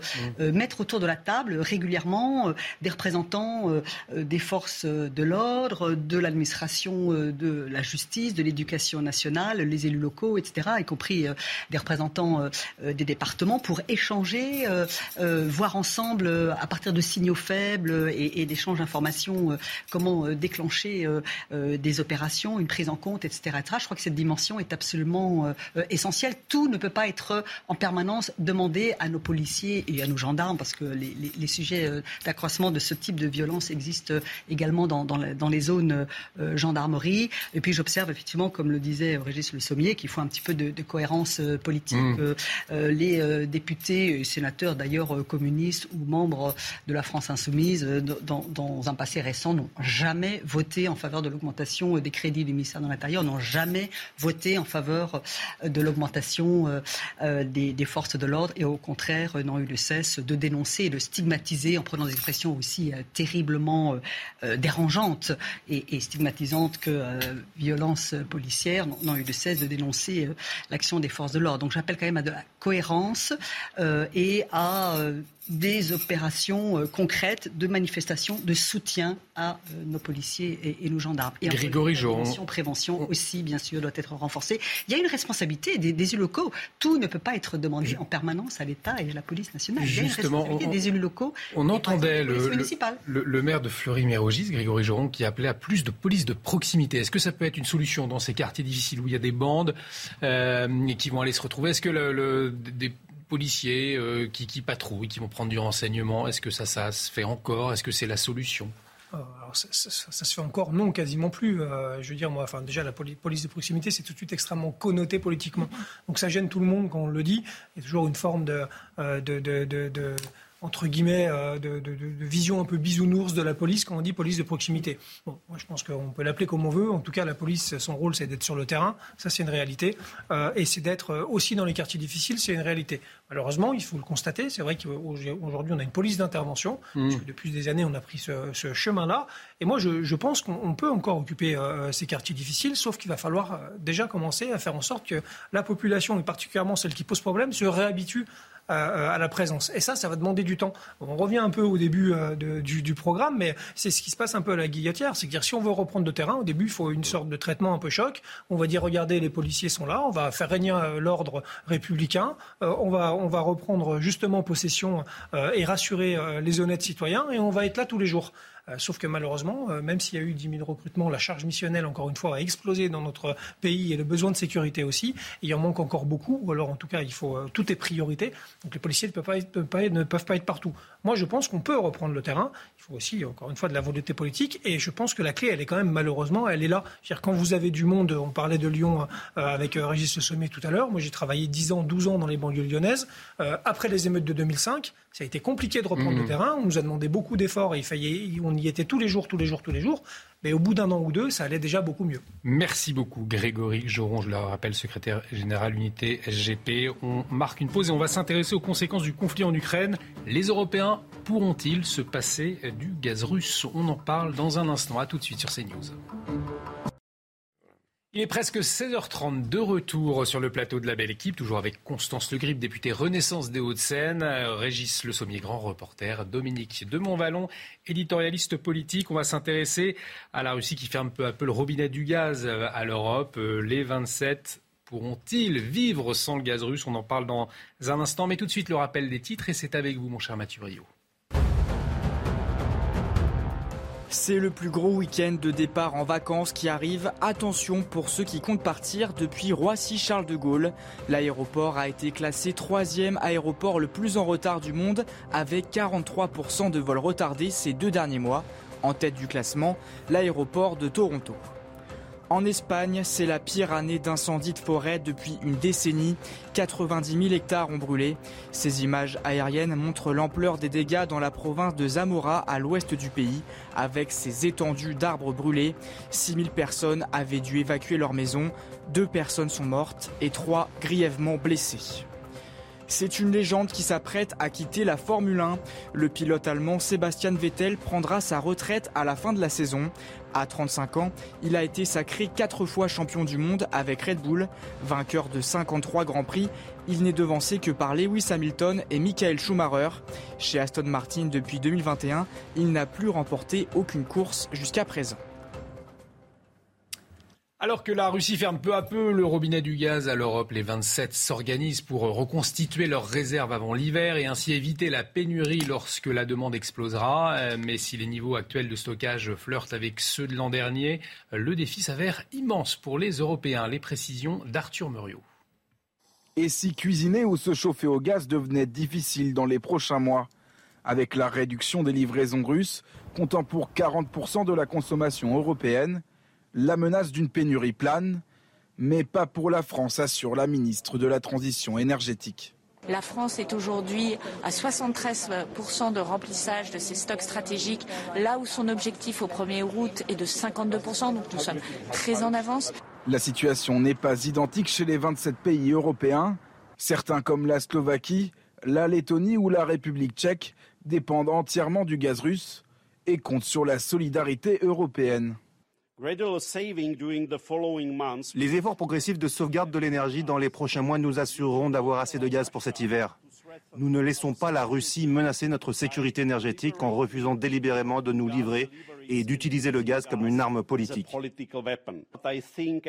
Je pense qu'à la fin, tout le monde comprend que des sacrifices sont nécessaires. Nous devons et nous allons partager ces sacrifices. Pour arriver à tenir cet hiver, les ministres européens se sont accordés cette semaine pour réduire de 15% la consommation en gaz de leur pays. Euh, Régis, l'Europe affiche donc son unité face à la Russie en s'engageant à réduire de 15%. Hein, c'est ce qui a été conclu, euh, la commission en gaz de, de leur pays. Pourtant, Portugal, l'Espagne, même la France n'y étaient pas favorables. Est-ce que c'est une unité de façade? D'ailleurs, c'est pas, euh, c'est une directive qui ne sera pas appliquée par la Commission européenne. Hein. Ça sera décidé justement euh, d'État en État et avec euh, justement une, idée de, d'aller vers celui qui aura le plus besoin. On a vu qu'il y a un déséquilibre. Alors le graphique est intéressant parce qu'il montre que la Lettonie, la, République tchèque, c'est 100%. Mais quand on le, le, vrai problème dans cette histoire, c'est l'Allemagne. Ce n'est que 51%, mais c'est une économie colossale. Et, et le problème du, du, gaz russe, du rapport du gaz russe à l'économie allemande, c'est qu'une grosse part de la, de la machine industrielle et, donc financière allemande est liée au prix du gaz russe, mm. au fait que ce soit un gaz bon marché. Ce que Vladimir Poutine s'était bien empressé de préciser en disant vous payez votre gaz euh, peu cher grâce à nous. Euh, les Allemands peuvent se tourner ponctuellement on est, euh, vers, vers, vers la Norvège, mais ils, paieront leur, leur, gaz trois fois plus cher. Enfin bref, il y, y, a donc le problème de l'approvisionnement. Nous, euh, miracle, je dirais, de, de euh, du côté visionnaire de l'ère gaulliste. Euh, gaulliste, on a, on a un mixte qui est fait essentiellement avec l'énergie nucléaire, même si on n'est pas, on a beaucoup de centrales en maintenance et qu'on est quand même été obligé de redémarrer la centrale de Saint-Avold, centrale en charbon. Mm. On, on, est quand même dans, un, dans, dans, une situation un peu plus favorable. On est dépendant du gaz russe qu'à 16%, nous Français. Donc c'est quand même, voilà, on, on va pouvoir tirer notre, notre épargne du jeu. Mais, mais en même temps, quelque part, quand le, un certain nombre de, de, de, pays européens disent euh, les Russes utilisent le gaz comme arme nucléaire, euh, c'est quand même nous qui avons fait euh, les sanctions contre la Russie. Donc que la Russie réponde à ces sanctions par en coupant le gaz, quelque part, c'est une conséquence de la guerre en Ukraine. On, s'engage aux côtés de l'Ukraine, mm. mais il faut être prêt à commettre ce sacrifice. L'agression russe est incontestable, mais si on s'engage, il faut être prêt, nous, à, commettre le sacrifice. Je, précise que euh, c'est comment c'est je dirais ces sonneries d'alarme qu'on entend euh, sur l'hiver prochain euh, n'ont absolument pas été évoquées au moment où on a pris les sanctions. Et à l'époque, on pensait que parce qu'elles n'avaient pas été imaginées. Mais non. Et on, et, on reprenait les discours, le discours d'Emmanuel Macron du 24 mars dernier, disant que l'économie russe est en train de se déliter, que le rouble est en train de dévisser et que finalement, le, naturellement, la Russie sera à genoux. Aujourd'hui, c'était non, non. Emmanuel Macron l'a dit aussi. Donc on est, on est dans comment Bruno Le Maire a parler de, guerre économique totale avec la Russie. Euh, aujourd'hui, on est en effet dans une, situation de, euh, de rapport de force extrême. Euh, on n'est pas en guerre, mais voilà, on a des conséquences. À l'époque, personne ne les imaginait. Constance Le Grip, on le voit, il va falloir supporter le manque d'énergie, de gaz de, l'Allemagne. C'est l'effet boomerang, finalement, des sanctions françaises contre la Russie? Oh, il ne s'agit pas des sanctions françaises. Hein. Des sanctions européennes, pardonnez-moi. Voilà, hein, c'est tout à fait euh, hmm, à souligner encore une fois que face à qualifiable et intolérable agression euh, russe en Ukraine, c'est l'Union européenne dans son ensemble hein, qui affiche fermeté, unité, solidarité dans, sa riposte euh, face euh, au, régime de, Vladimir Poutine. Alors, je ne suis pas tout à fait d'accord avec ce qui vient d'être dit. Le, risque de voir progressivement se tarir les approvisionnements russes en hydrocarbures avait été anticipé, en tout cas avait été été vu. Ça n'est pas d'hier matin que les institutions européennes se sont tout d'un coup euh, mises à travailler sur un plan de sécurité euh, énergique et de récupération, je dirais, de notre souveraineté euh, en matière euh, énergétique. Mais l'Allemagne ne l'avait peut-être pas anticipé.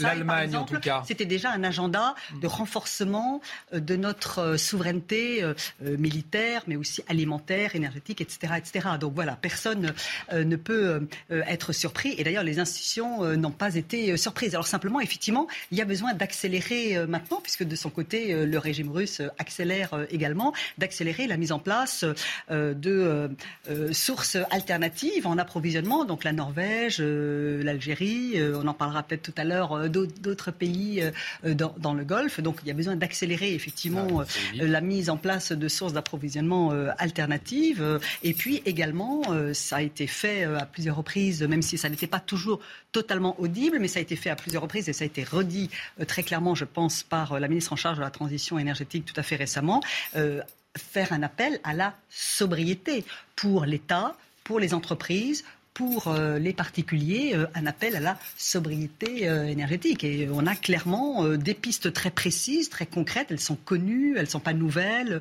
Quand on écoute et qu'on regarde ce que publie par exemple l'ADEME, hein, l'Agence pour les économies d'énergie, on sait depuis plusieurs années quelles sont les actions précises et concrètes à mettre en, place si on veut aller vers de la sobriété énergétique. Donc c'est tout ce défi-là qu'il va falloir affronter, sachant encore une fois, je tiens à le souligner comme Monsieur Le Sommier, que notre pays a nous, est beaucoup, beaucoup moins exposé que d'autres pays européens, à commencer par l'Allemagne, au risque de dépendance vis-à-vis du gaz russe grâce à notre industrie nucléaire. Grâce à notre industrie nucléaire. C'est dans ce contexte d'ailleurs qu'Emmanuel Macron reçoit Mohamed Ben Salam ce soir, le prince héritier saoudien, là aussi pour des, affaires d'énergie. On y vient dans un instant. Euh, euh, Dominique de Montvalon, pardonnez-moi. Euh, on, pourrait reprocher à l'Allemagne dans, l'avenir de ne pas avoir assez anticipé son indépendance énergétique Puisque finalement, c'est l'Europe qui peut payer, qui a. Je ne souhaite pas avoir, comme simple citoyen européen, avoir à répondre à votre question, parce que euh, aujourd'hui, si euh, face au coup de boutoir, d'abord de Poutine et de quelques autres, euh, qui entendent ébranler l'unité européenne. Ça ne peut pas être un point de crispation? Évidemment que c'est une tension, mais il faut savoir, ou alors, ou alors on accepte la, désintégration par mm. étapes et même rapidement du, de l'édifice européen. Et il faut qu'on arrive à faire bloc. L'une des caractéristiques de la situation, c'est que certes, alors on peut avoir euh, des avis euh, avec des nuances, euh, beaucoup de choses avaient été imaginées. Je me demande s'il avait été imaginé que la guerre pourrait être aussi longue. Et deuxièmement, je me demande si aujourd'hui, quand on évoque l'hiver qui vient, bon, des conditions ont été réunies pour que ça se passe a priori correctement.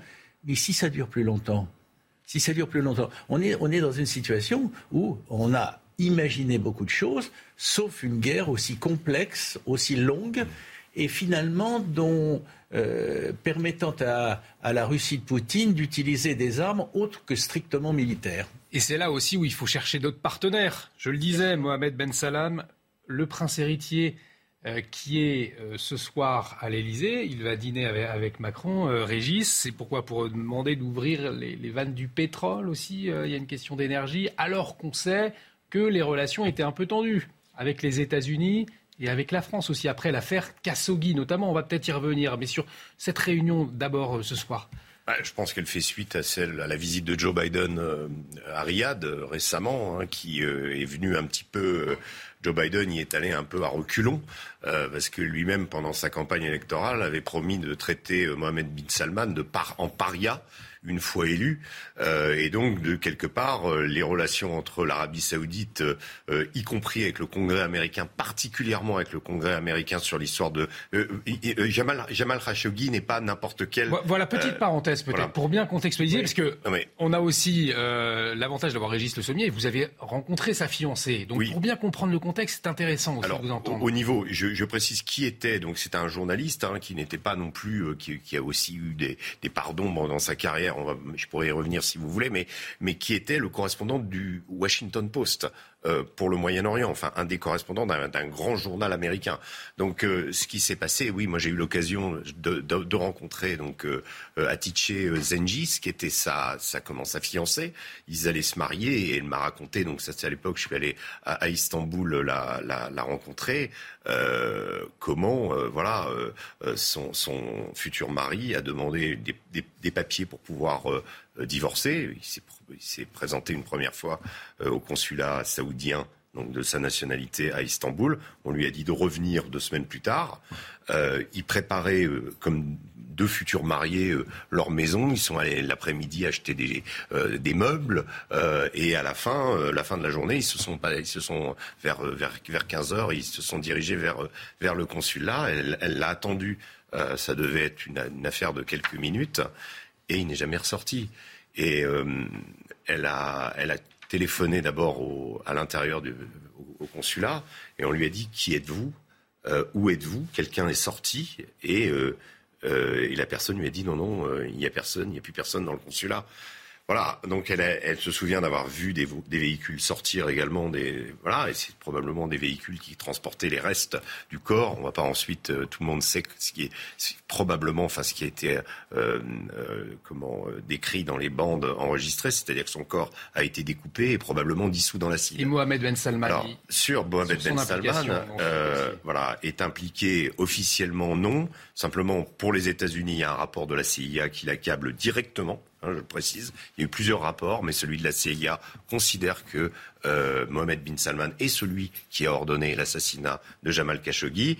Euh, ensuite, euh, voilà, donc c'est un point problématique pour les Américains et particulièrement, je vous dis, pour Joe Biden, qui en avait fait vraiment un, comment, un casus belli pendant sa campagne. Donc il est allé euh, comment, à, à Riyad. Emmanuel Macron, c'est un peu le même problème. C'est-à-dire qu'aujourd'hui, où trouver euh, des hydrocarbures dans le monde, euh, qui sont les principaux fournisseurs? Alors on sait déjà que l'Arabie saoudite euh, fonctionne en ce moment à plein au niveau de, et, a, dit que ça serait pas possible d'augmenter beaucoup, mais on va devoir beaucoup compter sur l'Arabie saoudite. Et dernière chose extrêmement compliquée pour Emmanuel Macron, l'Arabie saoudite n'a pas condamné officiellement euh, l'attaque russe de l'Ukraine.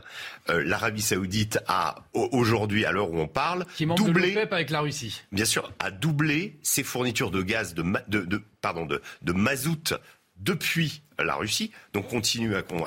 Et, et, et les Émirats, c'est pareil. Donc il faut, quand on dit, oui, euh, comme euh, on a parlé de Bruno Le Maire, la guerre économique totale contre la Russie, il faut savoir qu'il y en a qui ne l'amènent pas, euh, que la plupart des pays d'Afrique n'ont pas condamné non plus l'intervention, et que l'Inde, la Chine et plein d'autres pays, qui concernent quand même plus, plus de la moitié de l'humanité, continuent à avoir des relations économiques sérieuses avec la Russie. Donc la question, c'est comment, dans cette circonstance-là, nous sauver et en même temps continuer à exercer des sanctions qui sont efficaces. Ça devient extrêmement compliqué et on est obligé de passer quelque part, réelle politique oblige ou réelle économie oblige, eh bien on est obligé de passer et d'aller inviter euh, des princes qui sont pas spécialement blanc-bleu et euh, qui ont euh, sur la question des droits de l'homme, parce que on parle de l'affaire Khashoggi, mais il y en a plein d'autres. Hein, Souvenez-vous, ah. ça, comment Saad Hariri, le traitement du premier ministre libanais qui est quand même un, un pays euh, sur, pour lequel la France a une affection particulière, qu'Emmanuel Macron d'ailleurs avait, euh, avait, avait, facilité le retour euh, à Beyrouth de Saad Hariri, qui, avait été kidnappé par, par, par le même MBS.